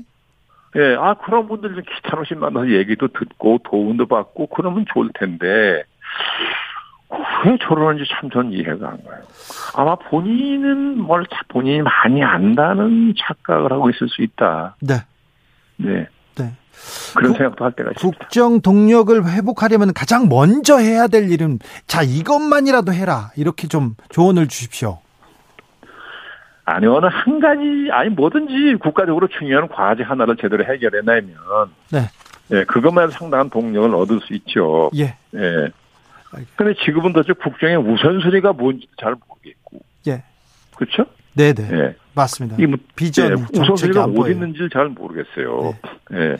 그럼 모든 게 병화 분명하지 않으니까 네. 무슨 판단할 예, 어떤 기준 같은 게 없어서 예. 정말 잘 모르겠어요. 알겠습니다. 네. 민주당 네. 얘기도 좀 해주세요. 민주당은 어떻게 가고 있는 것 같습니까? 이재명 대표 사법 리스크 어, 우려하는 시각도 있는데요. 어떻게 해결해야 네. 된다고 보십니까? 아니 저거는 뭐 검찰이 지금 원내 다수당의 대표잖아요. 네. 대통령 네. 후보였고 지난번 선거에서 네. 근소한 차이로 윤 대표가 이제 윤 후보가 이겨서 대통령이 된 거 아닙니까? 예. 그런 상대방을 향해서 검찰이 지금 저렇게 하는 거 보면 네. 무언가 나름대로 검찰이 확실한 물증을 가지고 있다고 상식적으로 봐야 되는 거 아닌가요? 아니 뭐 검찰은 확실히 네. 없어도 이렇게 돌진하기도 합니다. 아 근데 상대방이 저럴 때는 네, 네. 그렇게는 안 할 겁니다. 그렇습니까? 네, 보통 사람 아니 그러면 원내 다수당의 대표고 그렇죠. 최근 선거에서 겨루었던 후보인데 그렇게 쉽게 생각 안 할 거거든요. 그렇다면 그렇다면 예 저거는 뭐 검찰 것 끝까지 가보려고 그럴 거 아니겠느냐. 네. 그런 생각을 하는 거죠. 그렇다면 민주당은 어떻게 대응해야 됩니까? 음, 글쎄요, 부족한 방법이 있나요? 지금 이제 뭐 특검을 가지고 자꾸 이제 이재명 대표가 얘기하는 것은 뭐 누가 봐도 시간 끌기를 한다고 지금 보는 거잖아요. 여당이 지금 받을 이가 만무하니까 대통령 안 받을 것이고.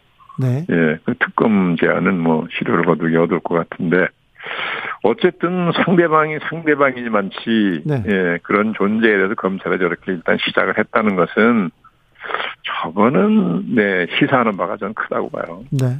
네. 아, 민주당도 물러설 생각이 없습니다. 특검 패스트 트랙이라도 해서 태, 뭐 바로 특검으로 가겠다고 얘기하는데요. 대표를 지켜야 된다는 생각이 있으니까 당연히 그렇죠. 네. 네. 그러니까 뭐 당연히 그렇게 할라 그러겠죠. 근데 그게 효과적으로 방어가 될지 안 될지는 뭐 잘 모르겠습니다. 네.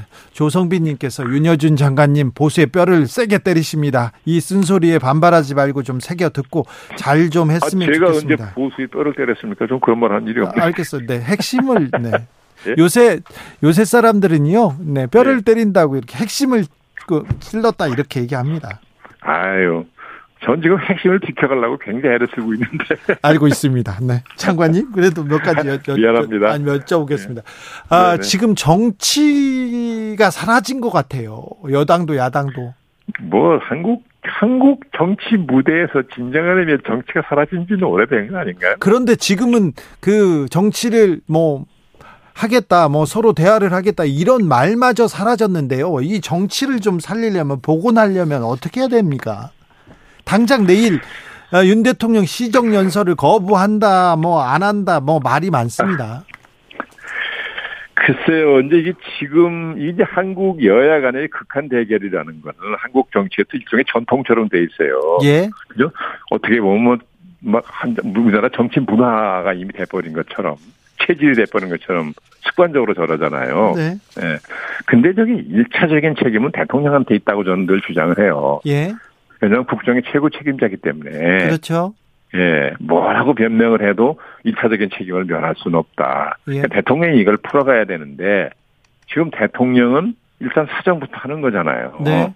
아까도 잠깐 말씀드렸지만 그렇죠? 네네. 예, 한국 정치의 고질병의 하나인 이 부패를 척결하자는 아무것도 안 된다. 네. 예, 진정한 이제 여야 타협도 안 되고 네. 국정 수행도 제대로 할 수가 없으니까 이거부터 일단 척결을 하고 예, 야당하고 협치를 하겠다라는 생각을 했음직하다고 저는 보는 거예요. 네네. 네. 그러면 뭐 당분간은 어쩔 수 없죠. 네. 갈 때까지 가야지. 아이고 박홍근 원내대표 오늘 협치는 끝났다 전면전이다 이렇게 강대강 뭐 계속 얘기합니다. 아 글쎄요 뭐 지금 말로 이제 이게 말 말이 점점 에스컬레이트 되죠. 네. 계속 말로 싸우다 보면 예, 어제보다 오늘도 강경한 얘기를 해야 되고 여야 간에 공이 그러는 것 같아서 네. 정말 그 이제 그 TV 뉴스 보기도 참 불쾌하고 그런데요. 예. 이게 이제 막 이제 감정 대립으로 가고 막다른 골목까지 막 가겠다는 거잖아요. 예. 근데 그 하기는 근데 또 그렇게 일단 시작한 걸 보면 막다른 데까지 가야 뭐 돌아올 돌아올 것 같긴 해요. 그렇습니까? 네. 끝을 봐야 너무, 너무 절망하지는 마십시오. 아, 그 절망 절망스럽습니다. 정치권 보면 뭐 답답하고. 아, 언제 뭐 한국 정치가 뭐 안 그랬어요? 아니 그래도 언제까지 국민들만 국민들만 이렇게 나라 걱정하고 정치인들은 계속 이렇게 아니 뭐 한국 정치가 항상 그래왔죠 뭐 아니 문재인 대통령 때도 사초당하고 광화문 생각한다십니까 나라가 두 쪽으로 났었잖아요 네 네? 네. 지금 지금 그 대통령 벌써 5개월인데 벌써부터 지금 바깥에서 집회하기 시작했어요 보수 진보 나눠서 아니 뭐 제가 나가서 만나 보면 네 예. 뭐 이 극히 일부지만은 예. 내년법 탄핵을 이겨 올리는 사람이 있어요, 다. 네. 그죠? 예. 네. 아, 못 들어보셨어요? 아니, 들어봤죠. 네. 제가 그래서 약간 좀 정도가 지나치지 않냐. 네. 그런 생각을 하고 그렇게 말을 하지만, 아, 심지어 그런 사람이 있을 정도로 지금 분위기가 나빠요. 그렇죠. 근데 지지도가 20%대를 벗어나는 경우가 많은 게 그래서 그런 그런 거잖아요. 네네. 적극적 지지층밖에 지지를 안 하니까. 네. 이래가지고는 국정 동력, 에너지를 끌어낼 데가 없어서 네. 뭘 못해요. 예. 네. 알겠습니다. 그러니까 참 대통령에게 딜레마라고 보는데, 네. 예. 그러니까 빨리 예, 사정을 하겠으면 정말 대표적인 케이스만 한두 개 빨리 하고 언론 국면 전환을 해줘야지. 그렇죠. 시간 끌면은 네. 결국 그 고스란히 그 피해를 대통령이 입게 될 겁니다. 네.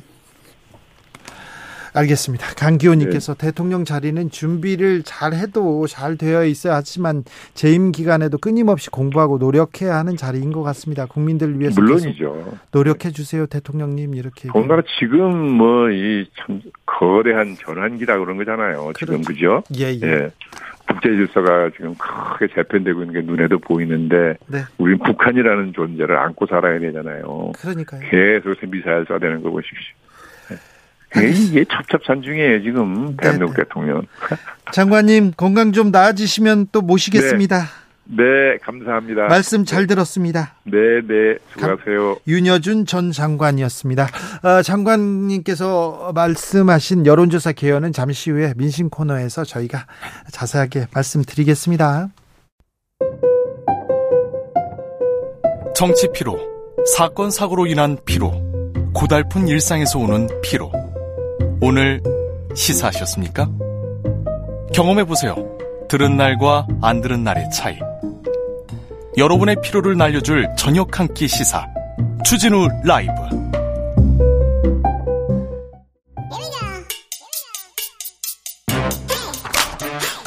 뉴스를 향한 진지한 고민 기자들의 수다. 라이브 기자실을 찾은 오늘의 기자는 은지옥이요. 시사인 김은지입니다. 오늘 준비한 첫 번째 뉴스부터 가봅니다. 네, 소위 종북 딱지에 대한 손해배상 판결이 나왔습니다. 어떤 내용입니까? 네, 오늘의 유머라는 사이트가 있거든요. 오유라는 커뮤니티 있죠. 네, 특히 이명박 정부 당시에 이 사이트가 국정원이 댓글 작업을 했기로 유명했던 곳이었습니다. 그렇죠. 예. 예, 그래서 이것들이 실제적으로 다 사실로 드러난 바가 있는데요. 국정원에서 지금 많은 요원들이 어, 오유 사이트에 댓글을 달면서 공작을 했죠. 네, 실제로 선거에 개입을 해서 그 부분이 유죄 판결을 받기도 했었습니다. 네. 그 당시만 하더라도 그 각 당의 어, 대선 주자였던 박근혜, 문재인 이런 사람들에 대해서 지지하거나 비판하는 글들을 썼었거든요. 네. 그런 식으로 해서 이제 오유가 소위 이제 국정원의 주요 표적 대상이 되기도 했었었고요. 예. 그 당시에 이제 국정원 대변인 같은 경우에는 이 사이트에 대해서 오늘의 유머가 종북 세력이나 북한과 연계된 인물들이 활동할 가능성이 많은 공간으로 본다라는 식의 언론 인터뷰를 하기도 했었습니다. 오유가 종북 세력이나 북한과 연계된 인물들이 활동할 가능성이 많은 많은 공간은 활동할 가능성 많은 공간으로 본다. 이게 무슨 그래서요. 네, 이제 그래서 오유가 국정원 작업 때문에 망가졌다라는 것으로 해당 사이트의 운영자가 손해를 국가에 배상 청구한 바가 있는데요. 그래서요, 결과 관련된 선고가 나왔습니다. 이제 안타깝게도 1심에서는 2019년에 원고 패소, 그러니까 국가가 물려줄 필요가 없다라는 식의 결과가 나온 바가 있는데요. 그런데요. 하지만 최근에 나온 2심에서는 판단이 뒤집어졌습니다. 얼마를 지금 배상하라고 했습니다. 네, 천만 원 배상 선고했는데요. 어, 그래요? 네, 국가의 책임을 인정했다라는 부분에서 금액보다는 그걸 더 강조해서 봐야 될 것 같은데요. 네. 재판부의 판단은 다음과 같습니다. 국정원 댓글 조작에 대한 사회적 관심이 커질 무렵이라서 일반인은 대공 업무를 관장하는 국가기관 대변인의 종북 관련 발언을 사실로 받아들였을 것이다. 이렇게 봤는데요. 뿐만 아니라 종북이란 표현에 대해서 이렇게 법원이 판결하기도 했습니다. 남북 분단 사회에서 소위 종북이라는 표현이 낳는 부정적 인상을 고려하면 이러한 사이트 운영 등을 통해서 쌓아 올린 명성이 침해됐다고 봐야 된다라는 것입니다. 네. 이게 말도 안 되죠. 네. 국정원에서 네. 지금 어떤 일을 했는지 국정원에서 아, 댓글 공작을 벌이고 있다. 정치에 개입해서 댓글 공작을 벌인다. 제가 얘기를 했는데 국정원에서 근거 없다고 저를 어, 고소했었어요. 그랬더니 검사들이 저를 잡으려고 계속 수사를 했는데 결국 무죄가 받아 무죄가 됐거든요. 이거 사실이잖아. 이거 손해배상 청구해야 되는데 그런데 그때 저를 조사했던 검사들이 지금 대통령실에 가 있어가지고 또 제대로 또 이거 소송하면 소송을 해줄까? 그나저나 국정원 댓글 공작하시던 어, 김하영 씨는 잘 계시나 승진해서 잘 계십니다. 승진했습니다. 네, 또 이 판결의 의미가요. 지금 색깔론과 관련된 여러 가지 비판들이 있는데 네. 10년 전에 했던 이 행위들에 대해서 국가가 배상해야 된다라는 식의 이야기가 나왔다라는 것도 우리가 좀 주목할 만한 부분인 것 같습니다. 그렇습니다. 네, 국가가 잘못했습니다. 그러면 국가의 잘못은 아, 잘못했으면 그 시간이 지나도 이렇게 배상하고 잘못했다고 사과해야죠. 다음 뉴스로 가보겠습니다. 네, 탈레반 인사가 카타르 주재 한국 대사관 행사에 공식 초청 받아 참석하는 일이 있었습니다. 아니 탈레반은 우리가 인정 않는 않는 그런 단체 아닙니까? 그런데 어떻게 이런 일이 벌어졌습니까? 네, 결과적으로 외교부가 이제 실수라고 밝히긴 했는데요. 그럼에도 불구하고 있을 수 없는 실수이기 때문에 황당하다. 이런 일들이 다시 벌어지면 안 된다라는 비판이 있습니다. 말씀처럼 1996년에서 2001년 아프간을 점령했던 탈레반이 9.11 테러를 일으켰고요. 네. 그 아, 알카이다 수장이었던 오사마 빈 라덴을 비호하다가 미군의 침공을 받고 정권을 잃은 바가 있습니다. 네. 이후에 미군 철수 이후에 재집권에 성공을 하긴 했었는데 그럼에도 불구하고 한국 정부가 공식으로 인정하는 곳이 아니거든요. 네. 그런데 지금 그쪽에서 한국 정부가 초청해서 대사관에 갔다라고 하는 것을 선전선동에 활용하고 있습니다. 아 그래요? 네, 이제 한국에서 초청을 해가지고는 자기네들이 갔다라고 하면서 공식 인정받은 것처럼 그러니까. 이야기하고 있는 건데요. 아니, 여기는 국제적으로 인정을 받지 못하는데 한국에서 뭐 국제 뭐 공식적으로 초청했다 이렇게 광고를 할 만하네요. 정치적 선전 선동 할 만합니다. 그런데 어떻게 된 일입니까? 어떻게 이런 실수를? 네, 그러니까 제대로 업데이트를 하지 않아서 주소록을 제대로 보지 못했다라고 하는 그냥 다 보냈어요? 네, 이야기하면 될 텐데요. 이재정 의원실에서 밝힌 바에 따르면 지난 5월에서 6월부터 주 카타르 탈레반 정치 사무소 측에다가 거기에 이제 사무실이 들어가 있었다라고 하는데요. 근데 이제까지는 거기가 아니었다라고 합니다. 그런데 우리가 다 일괄적으로 거기 들어간 걸 모르고 네. 초청장을 보내서 그걸 받아든 탈레반이 우리 정부 행사에 왔다라고 보면 되는 건데요. 실수였다는 거죠. 네, 이제 그럼에도 불구하고 이제 그 현장에 가 있는 대사관이라고 한다면 바뀐 것들을 빨리빨리 업데이트하라고 거기 가 있는 거 아니겠습니까? 네. 그런데 이런 것들도 하나 제대로 챙기지 못해서 그럼 거기 가서 무엇을 하고 있는 거냐 이런 비판이 나올 수밖에 없는 건데요. 그러게요. 외교관 여러분 많이 나라를 위해서 그리고 해외 공 해외에 나가 있는 교민을 위해서 노력하는지는 알겠는데 구멍이 너무 많습니다.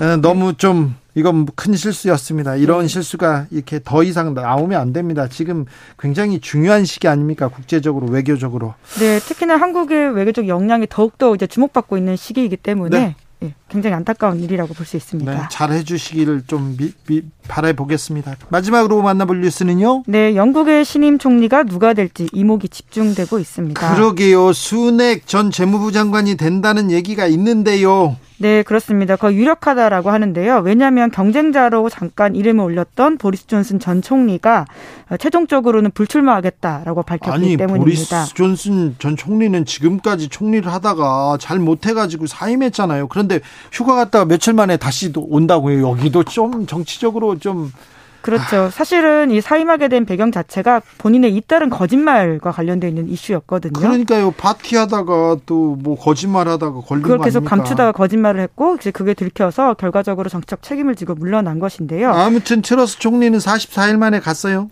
네, 이제 그런데 그걸 기회라고 생각하고 급거 했지만 결과적으로는 순낙 전 재무장관이 총리가 될 가능성이 높다라고 하는데요. 순낙 전 총리 아, 재무장관이 총리가 된다면 영국에서는 최초의 이민자 예, 총리라고도 인도계입니다. 하고요. 예. 예, 3세라고 하는데요. 물론 이제 부유한 집안에서 자라서 재산이 1조에 가깝다라고 합니다. 부인이요? 네, 부인이... 결혼한 예, 네.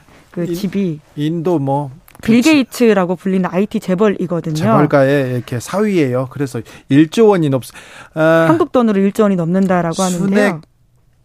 전 장관이 이게 총리가 되면요 최연소 장관 그리고 최, 제일 부자 장관 그리고 인도계 이민 이민자로서는 첫 번째 장관이 됩니다. 네, 1980년생이기 때문에 나이도 굉장히 확 떨어지기 때문에 네. 여러모로 주목을 받는데요. 특히나 이번 이제 원래 트러스 총리와도 총리 경선을 한 바가 있거든요. 그때도 순회 전 총리가 전, 전 장관이 앞서 달리다가 나중에 역전당했어요? 네, 원내에서는 1등을 했었는데 당원 투표에서 져서 이번에 그렇게 된 건데요. 그때도 재정 건전성 관련해 가지고 굉장히 좀 트러스 총리하고는 다른 입장을 밝힌 바가 있어서 여러모로 좀 주목이 되고 있습니다. 그런데요. 뭐 트러스 총리하고 재정 정책이 이렇게 다른 거 정반대인 거는 오히려 강점이 될 거예요. 트러스 총리가 잘못했으니. 그런데 보수당의 인기가 엄청 떨어지고 있어요. 네, 이제 그러다 보니까 의원 내각제 의 특징은 의회를 해산하게 되면 총선이 당겨질 수도 있지 않습니까? 네. 이제 그래서 지금 노동 지금 보수당의 인기가 굉장히 떨어져 있는 것들이 위험 신호라고 할 수 있는데요. 네. 특히나 영국 여론조사 기관 유고부. 자, 자, 알, 네. 알게 안 돼. 네, 아, 영국 외국은 가능하다라고 하던데요. 그래도 우리는 안 된대요. 네, 그러면 그냥 굉장히 좀 차이가 난다 이 정도로 어. 말씀을 드리겠습니다. 그러니까 지금 보수당이 굉장히 노동당에 비해서 지지율이 낮다는 거죠? 네, 야당이 여당보다 훨씬 지지율이 높다라고 볼 수 있는데요. 네. 아무래도 브렉시트 이후에 연속해서 보수 정당들의 어떤 실수와 그리고는 총리 바뀜 같은 것들이 국민들의 마음을 사지 못하고 있고요. 브렉시트 때부터 영국 경제가 지금 엉망인데다가 보수당 정치인들이 왔다 갔다 하면서 정치력을 보여주지 못해요. 그래서 보수당의 신뢰가 지금 땅에 떨어지고 있습니다. 네, 그 정점에 트러스 총리가 44일 만에 사임을 선언한 것이라고 보면 될 것 같습니다. 네, 이렇게 어 44일 만에 바꿔야 된다 이런 목소리가 나오는 것 자체가 영국 정치의 위기입니다. 그런데 트러스 총리는 워낙 인기가 없어가지고요. 퇴직금도 주면 안 된다. 수당 받으면 안 된다. 이런 목소리 나옵니다. 네, 총리가 퇴직할 경우에는 한국 돈으로 1억 8,600만 원 정도에 되는 돈을 받게 된다라고 하는데요. 한 네. 해에만요. 1억 8,600만 원요? 네, 그 외에도 퇴직금이 또 따로 있다라고 합니다. 한 제가 네. 계산해 보니까 3천만 원 정도 되는데 네.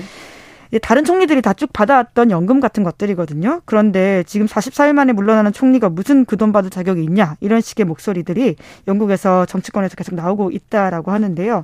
지금 어떻게 될지 좀 지켜봐야 될 것 같습니다. 네.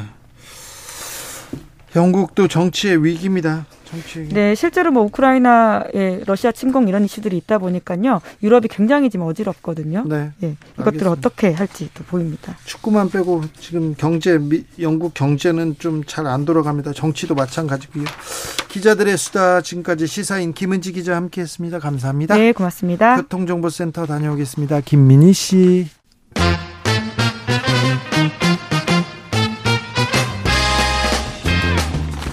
뉴스와 화제, 여론조사와 빅데이터로 집중 분석해 보겠습니다. 여론과 민심. 이강윤 한국사회 여론연구소 소장 어서 오세요. 안녕하세요. 전민기 한국인사이트 연구소 팀장 어서 오세요. 네, 안녕하세요. 네. 전민기 팀장님, 네. 주말 어떻게 보내셨습니까? 주말에 뭐 아이 보면서 잘 지냈습니다. 잘 지냈습니까? 예, 예. 네. 이강윤 소장님, 아, 안 궁금합니다. 일하셨겠죠, 뭐. 자, 윤 대통령 지지율 추세는 봐야죠. 예, 부정 크게 보아서 부정 평가 60% 긍정적으로 본다 30%이 구도는 지속되는 걸로 봐야 되고요. 네. 주간 단위로 소폭 등락이 있는데 그거는 큰 의미나 변별력을 부여하기는 힘들 것 같아요. 그런데 부정이 긍정을 네. 두배 이상 앞지르고 있다. 이거 상당히 오랫동안 이렇게 이건 앞으로도 상당 기간 지속되지 않을까 싶은 게 앞으로도요? 벌써 지금 이게 넉 달째 지속되고 있거든요. 이 구도가 고착화되어 가고 있다. 그리고 매우 안 좋게 보고 있다가 50%를 넘는다는 것. 그게 오히려 키워드라고 할 수 있는데 그거 역시 넉 달째 비슷합니다. 이거 매우 중요한데 국정 뭐 지난주에 주사파다 압수수색이 다 민주 당사에 대해서 네? 그리고 뭐 이재명 대선 자금 연루된 듯한 이제 검찰 수사 시작되고 이런 것들이 정치적 경랑을 예고하면서 지지층 결집과 함께 중도층에서의 짙은 관망세, 그다음에 네. 진영 간 대립 격화를 불러왔는데 숫자상으로는 큰 변동은 없었습니다. 그런데요, 이렇게 음, 지지층한테 호소하는 목소리가 나오거나 네. 안보 이슈, 북핵 이런 얘기가 나오면 지지층이 결집하는데 크게 변화가 없네요. 별로 없어요. 이미 결집했기 때문에. 이미 결집한 게 30입니다. 예, 예. 많이 했는데요. 그 거기까지는 뭐 알겠습니다. 이번 조사는 리얼미터가 미디어 트리뷴 의뢰로 지난 17일에서 21일 전국 성인 2,512명 대상으로 조사했습니다. 예, 그걸 말씀드릴 거면 네. 긍정 평가 33점 아 32.9, 네. 부정 64.4%로 네, 나왔습니다. 방금 네, 주 기자께서 읽으신 개요는 말이죠. 자세한 내용은 네. 중앙선거 여론조사 심의위원회 홈페이지 참조하시면 됩니다. 음, 저 지금 검찰이 여의도 민주연구원 압수수색 했는데요. 이 부분에 대해서는 여론과 민심은 어떻게 반응하고 있습니까? 어, 대선 3라운드가 지속되는 것 플러스 대선 자금 수사로 가는 건가? 이게 매번 보아왔던 메뉴 아닙니까? 네. 그럼 대선 자금 수사는 원칙은 양쪽을 다 하는 게 맞지요. 한다면. 그렇죠. 네. 그런데 지금은 이재명 수뢰에서 조금 더 나아가서 수뢰 여부를 밝히는 것에서 조금 더 나아가서 대선 자금까지도 들여다본다면 이거는 뇌관의 무게나 폭발력이 더 커지는 것 아니냐 이렇게 가는 거고요. 에, 민심은 중도층들에서 양당 지지율은 비슷한데 하거나 조금씩 빠지거나 네. 중 무당층 또는 중도파라고 하는 분들이 조금씩 늘어나고 있는 것과 함께 보수층의 큰 결집으로 눈에 띄게 이루어지 이어지고 있지는 않다. 네. 고로 이것은 정치 공세나 그 나물에 그 밥식의 옛날에 익히 보아왔던 것들 아니냐 그런 반응이 조금 더 크지 않을까 이렇게 예측할 수 있겠습니다. 네, 민주당 압수수색과 관련해서 지금 하루 언급량만 어, 4만 4천 건이거든요. 굉장히 관심이 높죠. 네. 어, 커뮤니티와 인스타그램, 블로그, 뉴스, 트위터에서 어, text mining 기법으로 키워드에 대한 분석을 통해서 이루어진 것이고요. 연관어 분석 보면은 뭐 이런 단어들이 보입니다. 어, 야권 탄압이다. 그리고 정치 보복이다. 그리고 부정 비율이 지금 90%나 돼요. 지금 보시면은 뭐 통탄하다. 예, 반발하다 뭐 이런 좀 부정적인 여론이 훨씬 많을 수밖에 없습니다. 그러면서 이제 문장들을 좀 봤을 때 지금 잘하지 못하는 것들을 이 상대방에 대한 공격으로 지금 좀 물타기 하는 것 아니냐 뭐 이런 이야기들도 있고요. 불법 대선 자금과 관련해서 수사를 하려면 사실은 뭐 김건희 여사나 그 장모님 관련한 것도 함께 해야 되지 않느냐 뭐 이런 반응들이 훨씬 더 많습니다. 네. 유동규 전 본부장 지금 여론의 초미의 관심사입니다. 기자들 다 따라다니고요. 지금 기사가 쏟아지고 있습니다. 유동규 전 본부장에 대해서도 좀 빅데이터가 반응합니까? 네, 지금 언급량이 이번 주에만 10만 건이니까 어유, 관심이 많네요. 지금 뭐 이 관련 키워드들 있잖아요. 검찰 사정정국 안에서의 어떤 수사라든지 이런 부분에 대한 관심도가 상당히 높다고 보셔야 될 것 같아요. 그러네요. 유동규 전 본부장 관련해서 이제 음, 당연히 연관어는 이재명 전 경기지사 현 대표, 그다음에 뭐 김용, 남욱 이런 이름 당연히 올라오고 있고요. 대선 자금이나 출처, 뭐 수사, 돈, 검찰 이런 키워드들이 아주 밀접하게 연관이 돼 있습니다. 어 그러면서 이제 이 부정비율이 76%입니다. 지금 이 불법 대선 자금 관련한 수사하는 것과 관련해서 뭐 구역질 나다라는 키워드들도 있고요. 어, 거부해야 한다. 이 불법이다. 이 범죄다. 증거 인멸 시도도 있을 수 있기 때문에 뭐 이 부분에 대해서 수사 빨리 해야 된다라는 물론 일부의 의견도 있습니다. 어, 그렇지만 제가 말씀드린 대로 지금 부정비율 76%. 국민들 지금 대다수는 사실은 지금 바람직하게 보고 있는 사안은 아닌 것 같아요. 물론 이 부분에 대해서 이 그런 의혹이 지금 들고 있잖아요. 이게 만약에 그 뇌물이었다라고 하면은 본인의 징역이 높아지다 보니까 이걸 정치 자금이나 이런 쪽으로 해가지고 좀 본인에게 유리하게 하려는 거 아니냐라는 그런 반응들도 있거든요. 네. 그러니까 연결고리를 정말 찾을 수 있을 거에 대한 거에 대한 어떤 의구심도 든과 반면에 결국에 이 모든 수사는 문재인 전 대통령과 이재명 대표를 향하고 있다라는 것도 국민들은 알고 있습니다. 네, 참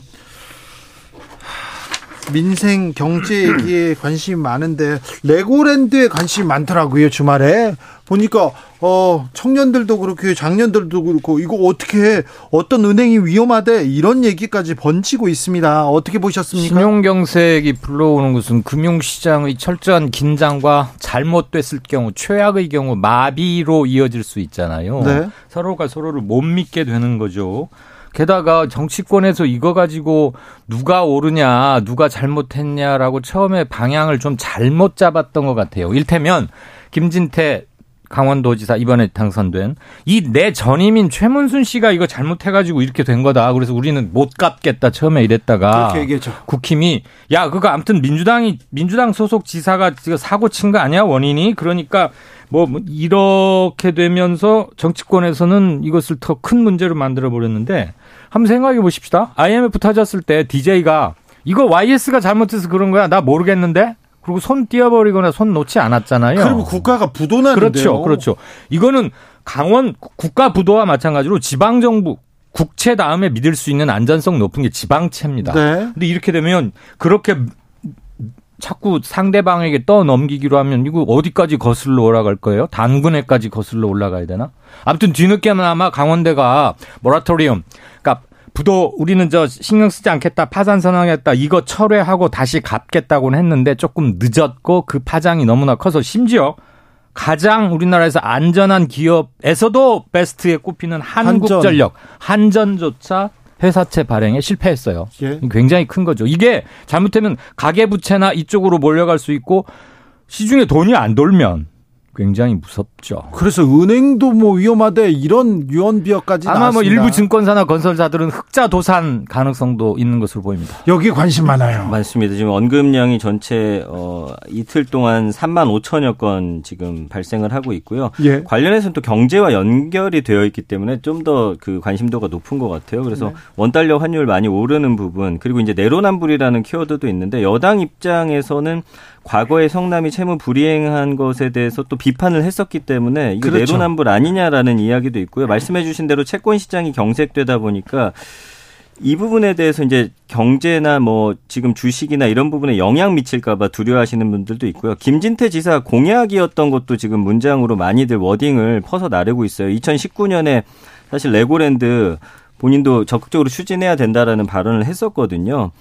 어, 그러면서 지금 김주현 금융위원장이 강원도 이 관련해서 사전에 협의가 없었다라는 이야기 이 부분도 지금 언급이 되면서 그냥 지르신 거예요, 그러면? 지금 거기에 대해서 김진태 지사에 대한 좀 비판 여론이 상당히 높은데 이 문제는 이제 이게 좀 정치적으로 이용되는 발언이다 보니까 그 감성어는 긍정도 한 42% 정도 있더라고요. 그래서 네. 최문순 전 지사를 공격하고 전 정권에 대한 어떤 문제나 이런 흠을 잡기 위한 그런 모습들도 보여지고 있습니다. 그 함께 보여집니다. 국민의힘 원내대표 주호영 원내대표도 꾸짖었더군요. 네. 김진태 네. 지사를 향해서 나비 날갯짓이 태풍을 불러온다는 사실을 명심하고 제발 좀 신중하게 처리하라. 이 말은 네. 함부로 나서지 말고 경제 모르는데 개인 인기만 생각해서 그러지 마라. 정치 인의 입장에서 그냥 표만 입장에서 표만 가지고 그렇게 함부로 나댈 일이 아니다. 뭐 이런 얘기를 점잖게 표현한 거 아니겠어요? 그러니까 주말에 지금 굉장히 좀 긴급했어요. 50조 원 규모의 유동성 공급 프로그램 확대 운영하겠다 다 모여가지고 이걸 발표할 수밖에 없는 그렇게 절박한 상황이었는데 네, 내년 상반기까지 기업 회사채 만기 도래하는 거가 약 73조 정도로 파악하고 있고 그래서 50조 플러스 알파에서 순차적으로 대응해 나가겠다는 건데 애초에 원래는 이게 지난달에 한 달 전에 터졌던 일입니다. 김진대 지사가 안 갚겠다고 했다가 그러다가 네. 뒤늦게 수습하지만 지금 브레이크가 잘 안 듣는 거고요. 이렇게 하면 안 되지요. 이렇게 하면 안 되죠. 그 네. 걱정이죠. 네. 그런데 이제 음 이준석 전 대표에게는 쏙 들어갔죠. 네, 쏙 들어갔네요. 또, 네. 또한 10일 넘게 이렇게 조용하게 있었던 것도 처음인 것 같은데. 그럼 이상해요? 이상하죠. 네. 하던 대로 해야 되는데 또 사라지니까 이상합니다. 아, 지난 주말엔 광화문 인근에서 진보 보수 아, 집회 동시에 열렸습니다. 민심이 반으로 쫙 갈라졌던데 요 부분에 대해서 어떻게 아, 다 관심은 많아요. 이거 뭐지? 누가 나왔지? 어떤 얘기 나왔지? 그런데 아, 굉장히 그 우려하면서 그리고 굉장히 아, 이 문제를 어떻게 풀까 여야가 다 머리를 싸매고 있습니다. 그런데 머리만 싸맸지 각자 해결책을 제, 적극적으로 제시하고 있지는 못하는 것 같고요. 예. 진영 간 대립이 격화되고 광장이 쪼개지고 경찰들이 차벽을 또 세우고 하면 결국은 최고의 가장 큰 책임이자 피해는 총괄적 국정 운영의 책임과 의무를 지고 있는 대통령실과 집권 여당 측에 더 크게 돌아가지 않을까 네. 그런 생각하게 되는 거죠. 그리고 저쪽에서 역시 전광훈 목사 이런 분이 나와서 또 똑같은 얘기를 계속 하고 있더라고요. 어, 네네. 네. 그분들은 또 좋아하더라고요. 예. 또, 네, 시기가 왔다고. 이제 빅데이터 상에서는 재밌는 게 이제 어느 쪽이 더 많이 나왔냐 이거 갖고도 싸우잖아요. 그, 그렇죠. 어이없는 부분이긴 한데 그 교, 아, 중요해요 그분들한테. 네, 그렇습니다. 아니, 근데 어쨌든 교통이 혼잡하다, 불편 겪다. 일단 국민들은 네. 주말에 나갔다가 차가 막히니까 왜 이렇게 막히냐로부터 이제 시작이 돼가지고 이 사안에 네. 대해서 이제 좀 하나하나 이제 타고 들어가는 그런 모습들이 좀 있더라고요. 네. 예, 예. 그 머리수 경쟁 그거 언제적 얘기인데 아직도 그걸 합니까? 아유, 길거리에선 중요합니다. 그러나 확실한 건 경제가 이렇게 불안한 상황에서 많은 분들이 불안해하고 있는데 이 정치권도 이렇게 어, 양쪽으로 갈라져 가지고 싸우는 부분에 대해서는 당연히 이게 긍정적으로 바라볼 수가 없는 사안이에요. 지금 부정 비율이 90%가 넘습니다. 그렇습니까? 90%. 네. 여론의 그러니까 반응은 좀 싸늘하다 이렇게 봐야 되니까. 그러니까 이게 뭐 일단은 본인들이 불편하고 교통 혼잡한 부분이 가장 많이 화를 좀 그렇죠, 자극을 그렇죠. 했어요. 예. 네. 왜 이렇게 막혀? 아, 예. 네. 집회 있다고 이렇게 얘기했겠죠. 토요일 날 강북 광화문 주변 조심하셔야 됩니다. 아, 여기까지 듣겠습니다. 여론과 민심 이강윤, 전민기, 전민기, 이강윤 두 분 감사합니다. 고맙습니다. 고맙습니다. 주진우 라이브는 여기서 인사드립니다. 김광석의 두 바퀴로 가는 자동차 들으면서 저는 물러갑니다. 저는 내일 오후 5시 5분에 돌아오겠습니다. 지금까지 주진우였습니다.